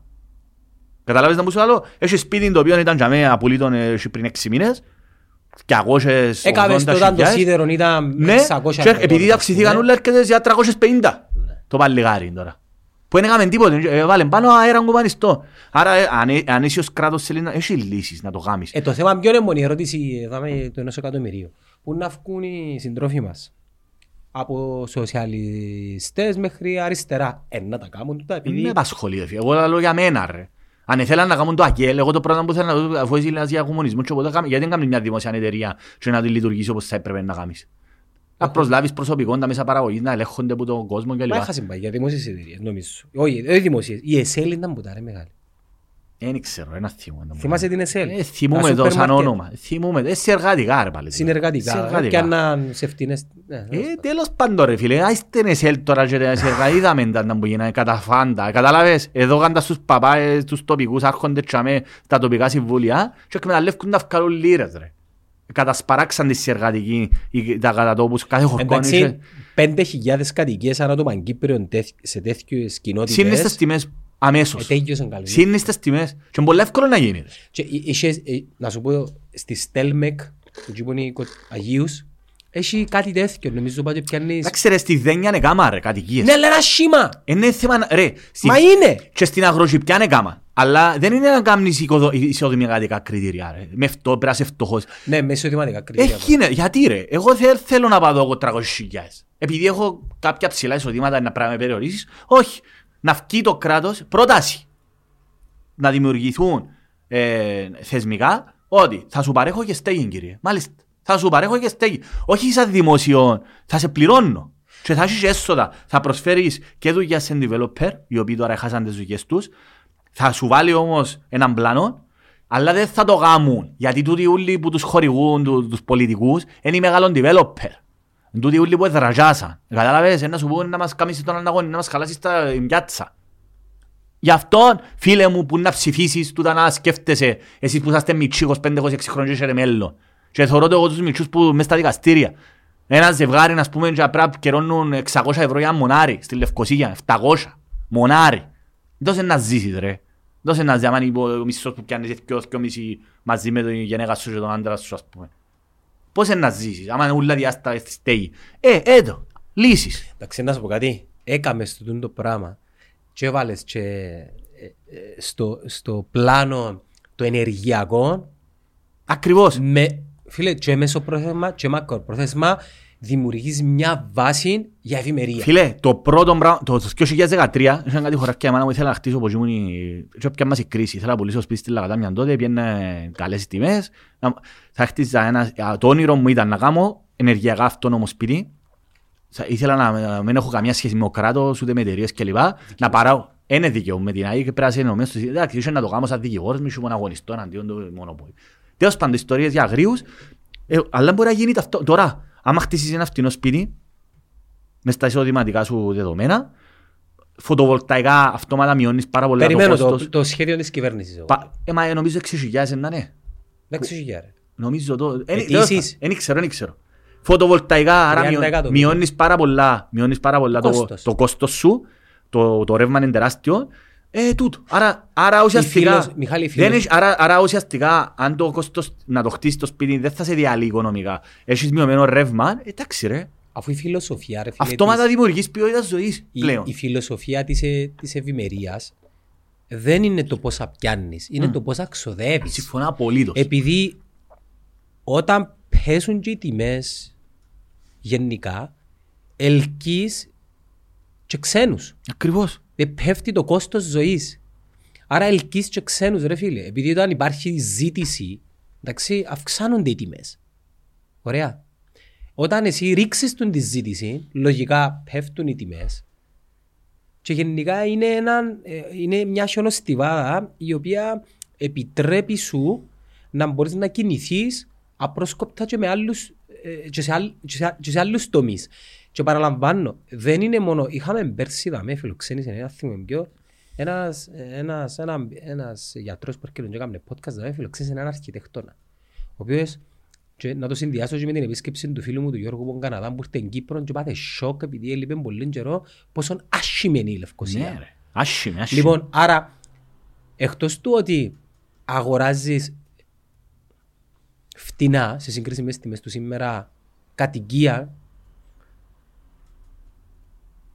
παράλληλα ρε φίλε, να βάλεις μέσα και την, ε, και ποιότητα, την υποκειμενική ομορφιά, την αρχιτεκτονική. Ε, να βάλεις δηλαδή, δεδομένα μέσα. Ναι, να δημιουργήσεις. Ενσωματωμένο στο περιβάλλον. Ναι, και μάλιστα μέσα σε τους οικισμούς, ναι. Να κάνεις παράλληλα επιχειρήσεις και σημεία αναφοράς, δηλαδή διασκέδαση, pubs, μπειραρίες.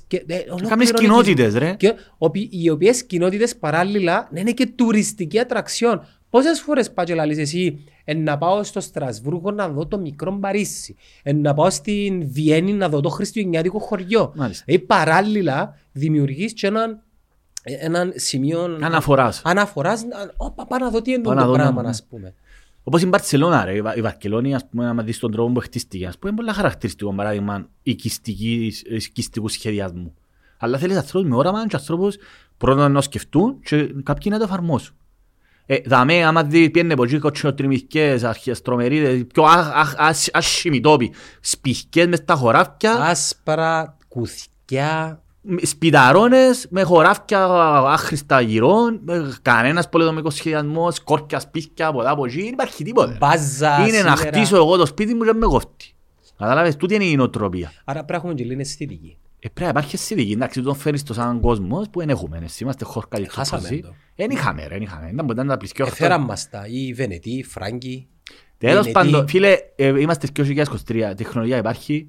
Ε, έχουμε όλα, όλα τα φόντα να μπορέσουμε να κάνουμε κάτι πολύ καλό για τον τόπο, αλλά πρέπει να υπάρχουν άνθρωποι που να τα χαρμόσουν. Άμα οι μόνοι τους έννοια, ας πούμε ο Χριστοδουλίδης έπιανε τα επιδόματα του αβέρτα, είναι ο τέλειος δημόσιος, είναι ο κλασικός δημόσιος υπάλληλος, ο, πρόεδρο, ο προεδράρας. Έπιανε τριακόσιες χιλιάδες επιδόματα που δεν πρέπει να πιάνει. Έπιανε, ήταν δεκαπέντε, ήταν τα κλίμακα, ήταν και έπιανε επιδόματα για κοπελούθκια του, για το σχολείο που είναι δικαιού του. Έπιανε επιδόματα για απόσπαση που δεν ήταν αποσπασμένος για το εξωτερικό. Τώρα ευκάλεν τα η αλήθεια νομίζω ο πολίτης, να θυμούμε. Ε, άμα είναι οι άνθρωποι που ευκάλεν μόνοι τους εννιά εντούτοι, ας πούμε, το προσωπικό του ακόμα και σε το μικρό επίπεδο, τι ελπίδες μπορεί να έχεις τώρα. Ε, τούτη είναι η πραγματικότητα, γιατί είναι ο πρόεδρος κοινός. Και ευκένει, δεν υπάρχει θέμα, δηλαδή, ο, ο Λέτη Μιώτης, που τον έμπηξαν και αμέ, που ήταν έφυγε για να πάει νύπον το κυβέρνη. Άρα, αναφέρουμε σε συγκεκριμένα ονόματα πολλά χαρακτηριστικά είναι τούτοι που αποφασίζουν για μας. Κάποιον ήταν να βάλει όμως. Ναι, αλλά βάλε τον Τζίνο. Εσύ αν πεις λέμε τώρα, θα βάλεις εμένα. Πώς θέλω να πω, αλλά λέμε τώρα. Ναι ρε, αλλά κάνεις λάθος ρε φίλε. Εγώ αν πω καταρχήν να σε βάλω και εσένα που να έχεις όραμα. Ναι, να σε βάλω και εσένα. Αλλά και να σε βάλω εσένα, για παράδειγμα, γιατί είσαι ο γλύφτης μου και χρησιμοποιείς. Να σε βάλω γιατί πιστεύω σε εσένα. Κατάλαβες ποια είναι η διαφορά. Τούτους ούλους εμπήξαν του τσαμέο επειδή πιστεύκουν σε εκείνους για, για, για να, εξο, να εξοφλήσει γραμμάτια, τα οποία χρωστούσε. Τούτο που λαλείς να εξοφλήσει γραμμάτια, τούτη η, η θεωρία συνωμοσίας ότι... Και συνωμοσία. Όχι, ένα άλλο πράγμα, στους είκοσι τέσσερις μήνες να αλλάξει υπουργούς... δεκαοκτώ, να, δεκαοκτώ. Να γίνει το πράγμα που πιστεύεις. Ο λόγος που είναι δεκαοκτώ μήνες για να εξασφαλίσουν σύνταξη. Πιστεύεις στους δεκαοκτώ μήνες... Να κάνουμε ένα σχηματισμό. Γιατί δεν κάνουμε στους δεκαέξι. Αφού είναι να πρέπει να εξασφαλίσουν οι υπουργοί που εμπηχτήκαν τώρα και αμένα πια τη σύνταξη τους ρε. Όχι, να το κάνουν πιο πριν. Έτσι θα το κάνουν. Επειδή πρέπει να εξοφλήσει αγραμμάτια. Δηλαδή αποτυχεμέ... βλέπεις αποτυχεμένους υπουργούς, απολύτως αποτυχεμένους. Τα... Πόσα καιρός επέρασαν ήδη τις εκλογές. Ε, που το, το Φεβράρι. Δεύτερο, τώρα έχουμε δέκα. Α, ε, έχουμε. Ε, έχουμε δέκα μήνες ακόμα. Ε, εντάξει ρε, ε, τούτα είναι τα δεδομένα. Αρκούν και εκλογές τώρα. Ε, μα... Μα γι' αυτό λέω, ρε. Η Κύπρος είναι μικρή. Μπορεί, έχεις την ευ... Γρήγορα. Μπορούν να αλλάξουν τα πράγματα πολλά πιο εύκολα από ότι σε μια μεγάλη χώρα. Ξαναείπα το, η Ελλάδα δεν είναι μικρή χώρα, είναι μεσαία προς μεγάλη. Η Ελλάδα δεν έχει σωτηρία. Δεν έχει σωτηρία. Πραγματικά δεν έχει σωτηρία. Δεν έχει σοβαρούς ανθρώπους πολιτικούς. Τέλος. Ξεκάθαρο. Η Κύπρος όμως μπορεί, επειδή είναι μητσά, έχει το πλεονέκτημα να μπορεί να κάνει αλλαγές αμέσα, ρε φίλε. Και εντάξει τα ανακλαστικά μας φοβούνται μας ρε. Το γεγονός ότι για παράδειγμα έφυγαν της φορολογίας στα καύσιμα και έπαιζε δραματικά η τιμή της πεζίνας και από έναν πενήντα έξι τώρα βρίσκεις με έναν τριάντα οκτώ είναι πολλά σημαντικό. Θωρείς ότι... Παλέψιλοι όμως. Ναι ρε, παλέψιλοι αλλά θωρείς ότι μπορούσαν να το αφήγουν στην Ελλάδα να κάνουν δύο ευρώ το μεολίτρο ρε στην Ελλάδα. Απορώ, εν τέλος ζουν και μέσα. Εμάς τουλάχιστον θωρείς ότι... Ε, σωστό να μπουλαλείς, αλλά δύο ευρώ το λίτρο. Μα μέτρος στη Θεσσαλονίκη, να. Ξέρεις που πότε, εγώ πήγα το ενενήντα έξι και μιλούσα για την τρύπα του Κούβελα το ογδόντα έξι. Την ποια? Η τρύπα του Κούβελα. Ο Κούβελας ήταν δημάρχος της Θεσσαλονίκης της Νέας Δημοκρατίας. Αν θυμούμε καλά. Και έρκεψε να σκάψει για να κάνει που το ογδόντα έξι μετρό. Που το ογδόντα έξι. Πότε γεννήθηκες? Το ογδόντα τρία. Ε, το ογδόντα τρία. Και τώρα το είκοσι τρία ακόμα να γίνει μέτρο. Τώρα το ακόμα να είναι... Τώρα που πες και μετρό, σύρνεις και πάνω ένα σχέδιο συγκοινωνιών, να ενώνεις τις μεγάλες πόλεις. Πολύ εύκολο, αφού είναι μια κατεύθυνση ρε πέλε. Είναι ένα πράγμα ρε. Κάμεις παράλληλα ρε κουμπάρε. Λαλί μου και συνέδερος μου, Μπαφίτης, λαλί κάποιου παρέα εξηγά του πώς να πάει στην Μακαρίου. Λοιπόν, κάνεις το ρόνταμα της Πάφου και πάει όλος ως παλύψε ο δρόμος. Φίλε, ως παλύψε ο δρόμος. Είναι η Μακαρίου γίνει, γι' αυτό είναι στη Μακαρίου. Πολλά σωστό. Φαντάστηκες να έχει, ξέρεις, έναν τραμ, μετρό με δέκα στάσεις ας πούμε. Φίλε, πες, κάνεις, ας πούμε θέλω να πάω Πάφο ή λέμε, κάνεις δύο στάσεις μόνο. Λέμε έσω και Πάφο.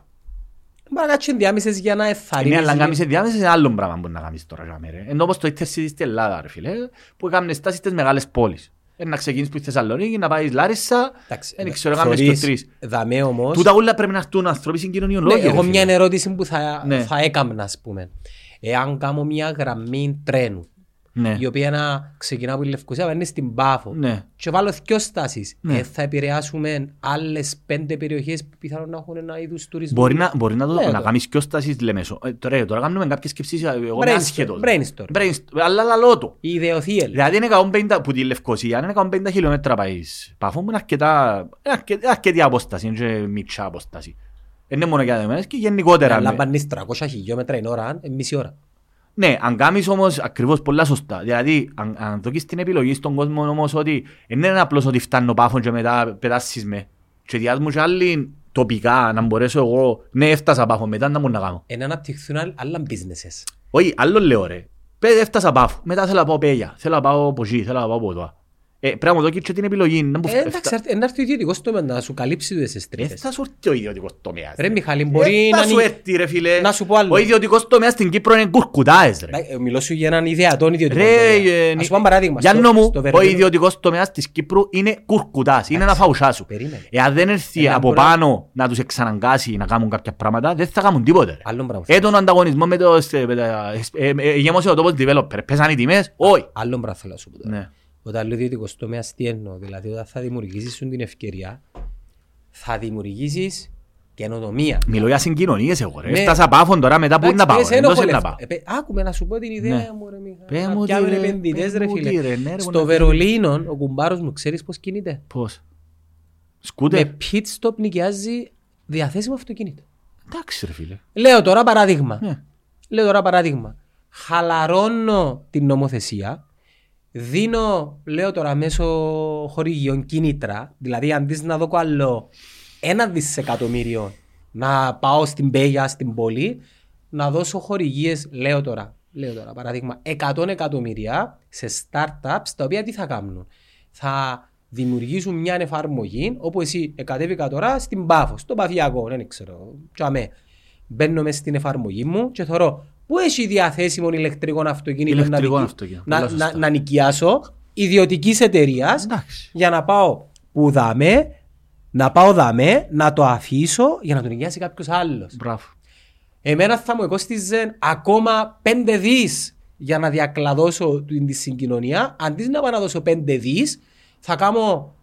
θα παρέχω χορηγίες σε startups τα οποία θα αξιολογηθούν με διαγωνισμό που θα παρέχουν το πράγμα. Και τι γίνεται τώρα. Ενώ πως τα σκούτερ. Το ένα φέρνει το άλλο. Ενώ πως τα σκούτερ και τα ποήλατα ρε. Ναι, δεν μπορεί να παίζεις με σκούτερ που είναι Πάφο στην πόλη. Όχι ρε, φτάνεις με τρένο στην Πάφο. Φτάνεις με τρένο και όπου έχει πολλά σωστά με πολλαλείς. Πιάνουν ένα αυτοκίνητο ηλεκτρικό που χαμηλής ταχύτητας κιόλας. Και κόστος ρε. Και περιβαλλοντικό. Και πιάνουν, ας πούμε και βάλεις όλες τις περιοχές. Που βάλεις Πέγια, ξέρω εγώ, πολλοί Χρυσοχούς. Αλλά θες ότι εγώ αφήνω το τζαμέ. Και δεν το θέλω πιο. Ναι, έτσι πάει. Και πιάνει το άλλο. Και πληρώνεις με την, κουρσ, με τη, με την απόσταση που κάνεις. Μα να το κάνεις, εντάξει, να το κάνεις στην Κύπρο θα βέτουν το πράγμα, πρέπει να έχεις ανθρώπους που να θέλουν να το κάνουν πρώτο και να μην τους κόφτει μόνο να βγάλουν τα ούτσα. Τούτες ούλες ιδέες που πάνε, που πάσουν. Πετάσουν στον καλάθο. Όχι, δεν καταλαβες, πες ότι δεν υπάρχει καλά. Ρε το ίδρυμα προωθείς, έρευνας πάλι καμάντα. Τούτα ούλες φαουσάζουν, ρε. Φαουσάζουν μόνο, μόνο, μόνο. Βγάλουν ιδέες τις οποίες δεν εφαρμόζουν. Ενώ έχουμε πάρα, πολλές, πάρα πολλά παιδιά τα οποία κάνουν και εταιρείες που πραγματικά αξίζουν τον κόπο, αλλά κανένας δεν επένδυει. Ξέρεις γιατί εσύ... Επειδή είναι δημοσιοπάλληλοι, τρώνε τα τσίνη, κανονίζουν τα μεταξύ τους σε πολλές περιπτώσεις. Ευκήκαν πολλά δημοσιεύματα βαστούν στο το θέμα. Βρίσκουν τείχους τα παιδιά, δηλαδή αρκεί πολλά, ξέρεις. Ή χρησιμοποιούν τα για ίδιον όφελος. Εν το ξέρω τι το να Ξέρω το εγώ, δημοσιευτήκαν το τα όλα. Ας σου πω τι γίνεται. Είναι μόνο για το ίδρυμα μορφής, ναι. και άλλους οργανισμούς. Ξεκινούν τούτοι μη κερδοσκοπικοί οργανισμοί, άρθρα... Μα και μη κερδοσκοπικοί, είναι του κράτους τούτα, το ίδρυμα μορφής έρευνας. Ε, κρατικός. Τέλος πάντων, ναι. Έχει και κατά κάποιον τρόπο οι ιδιωτικές πρωτοβουλίες. Εν περιμένω από τους ιδιώτες, με ενδιαφέρουν οι ιδιώτες εμένα ρε. Με, όχι, ξέρεις γιατί με, ιδιο... με κόφτει εμένα ρε, εμένα με ενδιαφέρει τι μπορώ να ελέξω ως θεσμός. Ο ιδιώτης η μόνη του έγινε να το κέρδω ρε, γιατί έτσι είναι το mentality μου. Εν περιμένω που κανέναν ιδιώτη. Δεν μπορώ να παρέμβω όμως. Αυτό σου λέω ρε, κάνεις ένα θεσμικό πλαίσιο να το ξαναγκάσεις. Ο ιδιώτης με, το, με τον πάτε σκύλα, λες το η μόνη του έγινε να βγάλει λίρες ρε. Θα τον κοφτεί να σου προσφέρει ποιότητα κλπ. Είναι να μπω να φάω. Να σου κάνω τον developer, να σου κάνω το yogurt, να πουλώ γιαούρτι. Ο ανταγωνισμός μπορεί να σου προσφέρει ποιότητα. Κανένας ανταγωνισμός, υπάρχει κανένας ανταγωνισμός. Τι εννοείς ρε, στην ιδιωτική αγορά είναι ανταγωνισμός. Πολλά λίγος ο ανταγωνισμός ρε. Μιλάς για την Κύπρο ξεγενικά. Για την Κύπρο, αλλά γενικότερα εντάξει. Όχι ρε, το... Φίλε, έχεις διακόσιες χιλιάδες developers να πέφτουν οι τιμές. Όχι. Μιλώ για ποιότητα. Είναι πολλά μικρή η Κύπρος, είναι πολλά μικρή για να έχει ανταγωνισμό. Σε πολλά μεγάλο. Δεν έχει ανταγωνισμός για να λειτουργήσει, θέλεις πάρα πολλές επιλογές. Δεν έχει. Ας πες τα καύσιμα, έχει ένα συγκεκριμένο βενζινάδικο, το οποίο ναι, εγώ θέλω να το βοηθήσω. Που έχει την πιο χαμηλή τιμή, όταν ευκένεις πως μπορεί χαλεπιανές, πάνε όλοι και γεμώνουν. Δεν ξέρω, δεν χρειάζεται να κάνω διαφημίσεις. Αλλά εγώ γιατί να πάω να βάλω στον... Στον οποιοδήποτε μες στη θαλάσσα ή μες στη Μαγαρίου, δεν ξέρω εγώ πομπόσι που έχει την εφτά σεντ παραπάνω. Να πάω στον άλλο, να το γεμώσω ρε φίλε, να το δώκω. Και αμέ εντάξει, ο ανταγωνισμός εντάξει, σε το μικρό επίπεδο ψιλολειτουργεί. Αλλά δεν το κάνω, στην Ελλάδα δεν το κάνω, δεν έχει έτσι πράγματα. Στην Ελλάδα είναι όλα καρτέλ. Αλλά είναι το κράτος, θεωρείς ότι είναι το κράτος που παρενέβηκε και έσυρες στις τιμές. Η ερώτηση δική μου είναι η εξής. Έχεις μια προτάση. Πού πάει, πάει στο Υπουργείο πρώτα, πάεις στη Βουλή. Ποιο είναι το κανάλι επικοινωνίας. Στο Υπουργείο. Το εκάστοτε Υπουργείο, το αντίστοιχο Υπουργείο. Και εξαρτάται από τον Υπουργό. Άμα ο Υπουργός Καινοτομίας είναι λογιστής, ο οποίος δεν ξέρει καν να μου το ChatGPT, δεν μπορεί να περιμένει να γίνει. Ο θεσμός της Βουλής είναι να... Δεν μπορεί να κάνει Βουλή ρε. Ε, ε, μιλώ σου θεσμικά τώρα. Δεν υπάρχει θεσμικά ρε φίλε. Δεν υπάρχει. Είναι το Υφυπουργείο Καινοτομίας ρε. Θέλεις να πάρει, είναι το Υφυπουργείο Καινοτομίας. Ε, ενώ Χατζη, να μπορώ το λάδο, Χατζη Ζαχαρία. Είναι λογιστή, αφού ξέρουμε. Δεν ξέρει να μου το ChatGPT και βάλεις τον Υφυπουργό, αφού πάμε τώρα. Δεν μπορεί να σου κάνει τόσο άνθρωπο ρε. Εγώ δεν κρίνω σε... Άντε πάλι δεν κρίνω σε... Αφού δεν ξέρεις να μπουν το ChatGPT ρε, δεν πιάσεις τη θέση ρε φίλε. Περίμενε ρε. Δεν τα που ξέρεις ρε φίλε. Όχι, άλλο πράγμα θα σου πω. Εγώ θα μιλήσω για τούτους σε ένα χρόνο. Γιατί να μιλήσω, αφού πέρασαν οκτώ μήνες ρε, κάμεν κάτι. Θέλω σε ένα χρόνο. Ε, μίλας σε ένα χρόνο. Δηλαδή σε τέσσερις μήνες εσύ. Μίλας σε τέσσερις μήνες. Να αλλάξει κάτι σε τέσσερις μήνες. Εντάξει ρε. Συγκλονιστικό. Άσε να κλείσει ένας χρόνος ρε. Να κάνουμε ένα επεισόδιο, δεν σου νομίζαμε, τριάντα μέρες μετά. Ναι. Να κάνουμε ένα χρόνο μετά. Να τελειώσουν και οι εκλογές. Ναι. Σωστό, οι ευρωεκλογές. Ναι. Ακούσουμε να μας πούν και τούτοι όλοι οι δημάρχοι, οι ευρωβουλευτές που να μπουν μέσα, να αλλάξουν την Κύπρο. Θυμούμε τις προεκλογικές συζητήσεις, αλλά και τις, θυμάσαι αυτές για πρώτη φορά είναι βουλευτικές, επτακόσιοι πενήντα βουλευτές, όλοι με έναν όραμα, όλοι με έναν, ξέρεις, ένα στόχο. Ναι, ναι. Και εγώ όταν τελειώσαν και οι βουλευτικές, αλλά και οι προεδρικές, είχα πει έναν πράγμα, έκανα το για να έρθεις. Η μαγκιά είναι τα λαλείς μόνο δύο τρεις μήνες πριν. Η μαγκιά είναι τα λαλείς διαχρονικά, φίλε. Εν τόν που είπα ρε. Πάντα εγώ λαλούσα τούτοι όλοι αλεξιπτοέστες που έγιναν και υπουργά, έβρε μου άρθρα τους, πότε γράψα. Γράψαν κάτι για την κοινωνία τούτοι όλοι και βρεθήκαν τώρα να γίνουν, να θέλουν να προσφέρουν. Πότε. Εγώ έχεις διακόσια χρόνια που τον καιρό που θέλω αυτό μου γράφω, κάνω, φτιάζω. Και όχι για να βάλω υποψηφιότητα. Τώρα τα τελευταία χρόνια, το δύο χιλιάδες δεκαοκτώ, πήρα το αποφάση.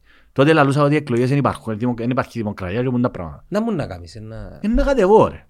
Ε, τώρα, αφού είπαμε τώρα. Με ποιους. Δεν ξέρω, να δούμε. Επέ μας ρε, αποκλειστική ειδήση. Δεν ξέρω, να δω τα δεδομένα. Να πάρω τις αποφάσεις μου. Να ψηφίσεις Παρασκευά, ευρω... Καλά. Σε ευρωβουλευτικές. Να ψηφίσουν Παρασκευά. Ε, τα έλα. Δεν τρέπεται. Μάλιστα. Έχεις τρεις ψήφους. Ο άλλος είναι συγκόφκος, να κορεί...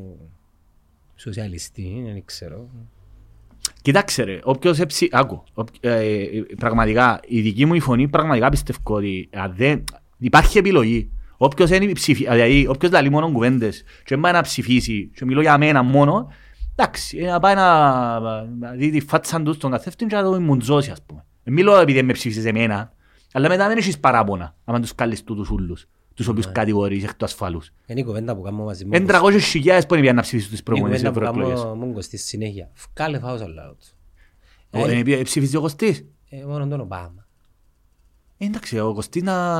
του. Ο Κωστής να βγάλει φάουσα για οτιδήποτε άλλο, ο Κωστής βγάλει φάουσα και δεν μίλας. Ή κατεβαίνεις υποψήφιος ή ψηφίζεις. Ή ψηφίζεις.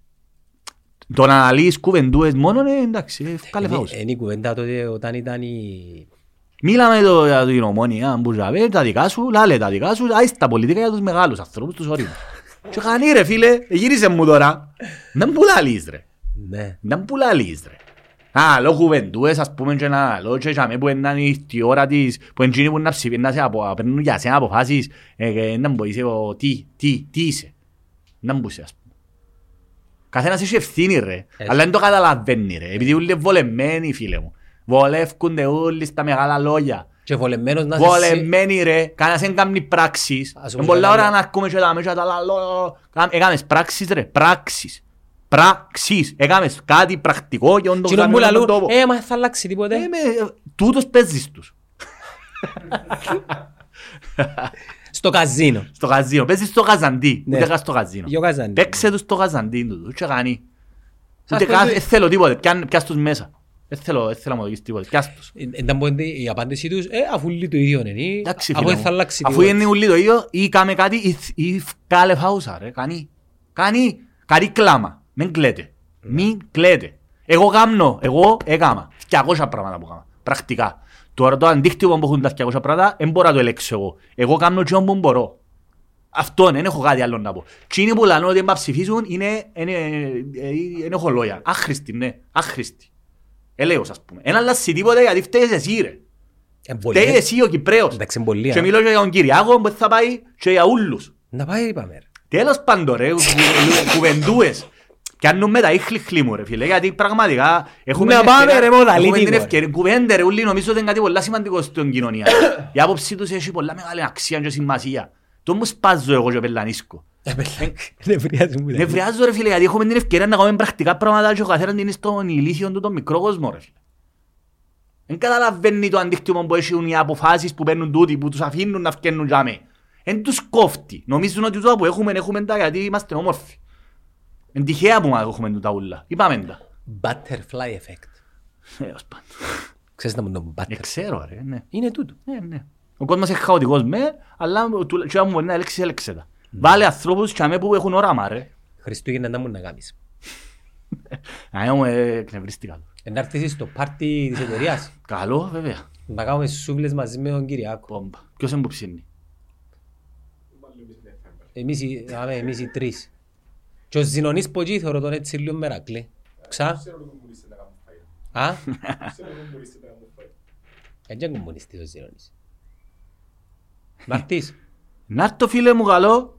Βεβαίως σαρτό. Να τα καλέσουμε. Καλό. Να κόψουμε τις κουβέντες μας. Την νομεκλατούρα του Νέτκαζου. Απα. Τον νομεκλατούρα. Ναι. Γιατί νομεκλατούρα ρε. Ε, κλειστή. Θα βες στη Γιάφκα. Η ελίτ. Α, ναι. Στο άγνωστο σημείο. Οπα. Μόνο εμείς, μόνο οι εκλεκτοί. Ήταν μου να κάνεις τα Χριστούγεννα, να κάνεις το χορκό. Όχι ρε, νομίζω, δεν ξέρω, να δούμε. Δεν το κάναμε κανένα πρόγραμμα. Με το μωρό τώρα είναι λίγο δύσκολο, δεν μπορεί να κάνουμε προγραμματιστή. Εγώ να πάω σε χορκό, έκλεισα... Ποιο? Έθελα από πού, ούτε ποτέ. Αλλά να πάω σε χορκό τρεις μέρες, η οικογένεια, η νέα γενιά μόνο. Μπράβο. Έθα, ναι, ναι. Έφυγε και μόνο που εγώ θέλω να πνάσω λίγο, να κάτσουμε σπίτι, να χαλαρώσουμε, να ξεφύγουμε. Λέω τα Χριστούγεννα είναι για τα μωρά ρε. Ακριβώς και τώρα που μεγάλωσε λίγο το μωρό να πάμε στα τούτα τα χριστουγεννιάτικα με τα λαμπιόνια. Η ώρα οκτώ τη νύχτα πριν να πέσουμε να κοιμηθούν βάλουμε ένα χριστουγεννιάτικο, ό,τι να είναι. Και εγώ το ίδιο, βάλω του μωρού χριστουγεννιάτικα, Ρούτορ το ελαφάκι και όλα τα πράγματα. Και μόνο που να είμαι σπίτι και να είμαι ήρεμος χαλαρός. Ερώτηση κρίσεως και θα κρυθείς τώρα εάν ανήκεις στη δική μας φατριά. Ναι. Τον Die Hard, είδες το? Ε, είδα το ρε. Είναι χριστουγεννιάτικη ταινία, ναι ή όχι? Είναι, είναι χριστουγεννιάτικη. Άρα ψηφίσουμε, είσαι δικός μας.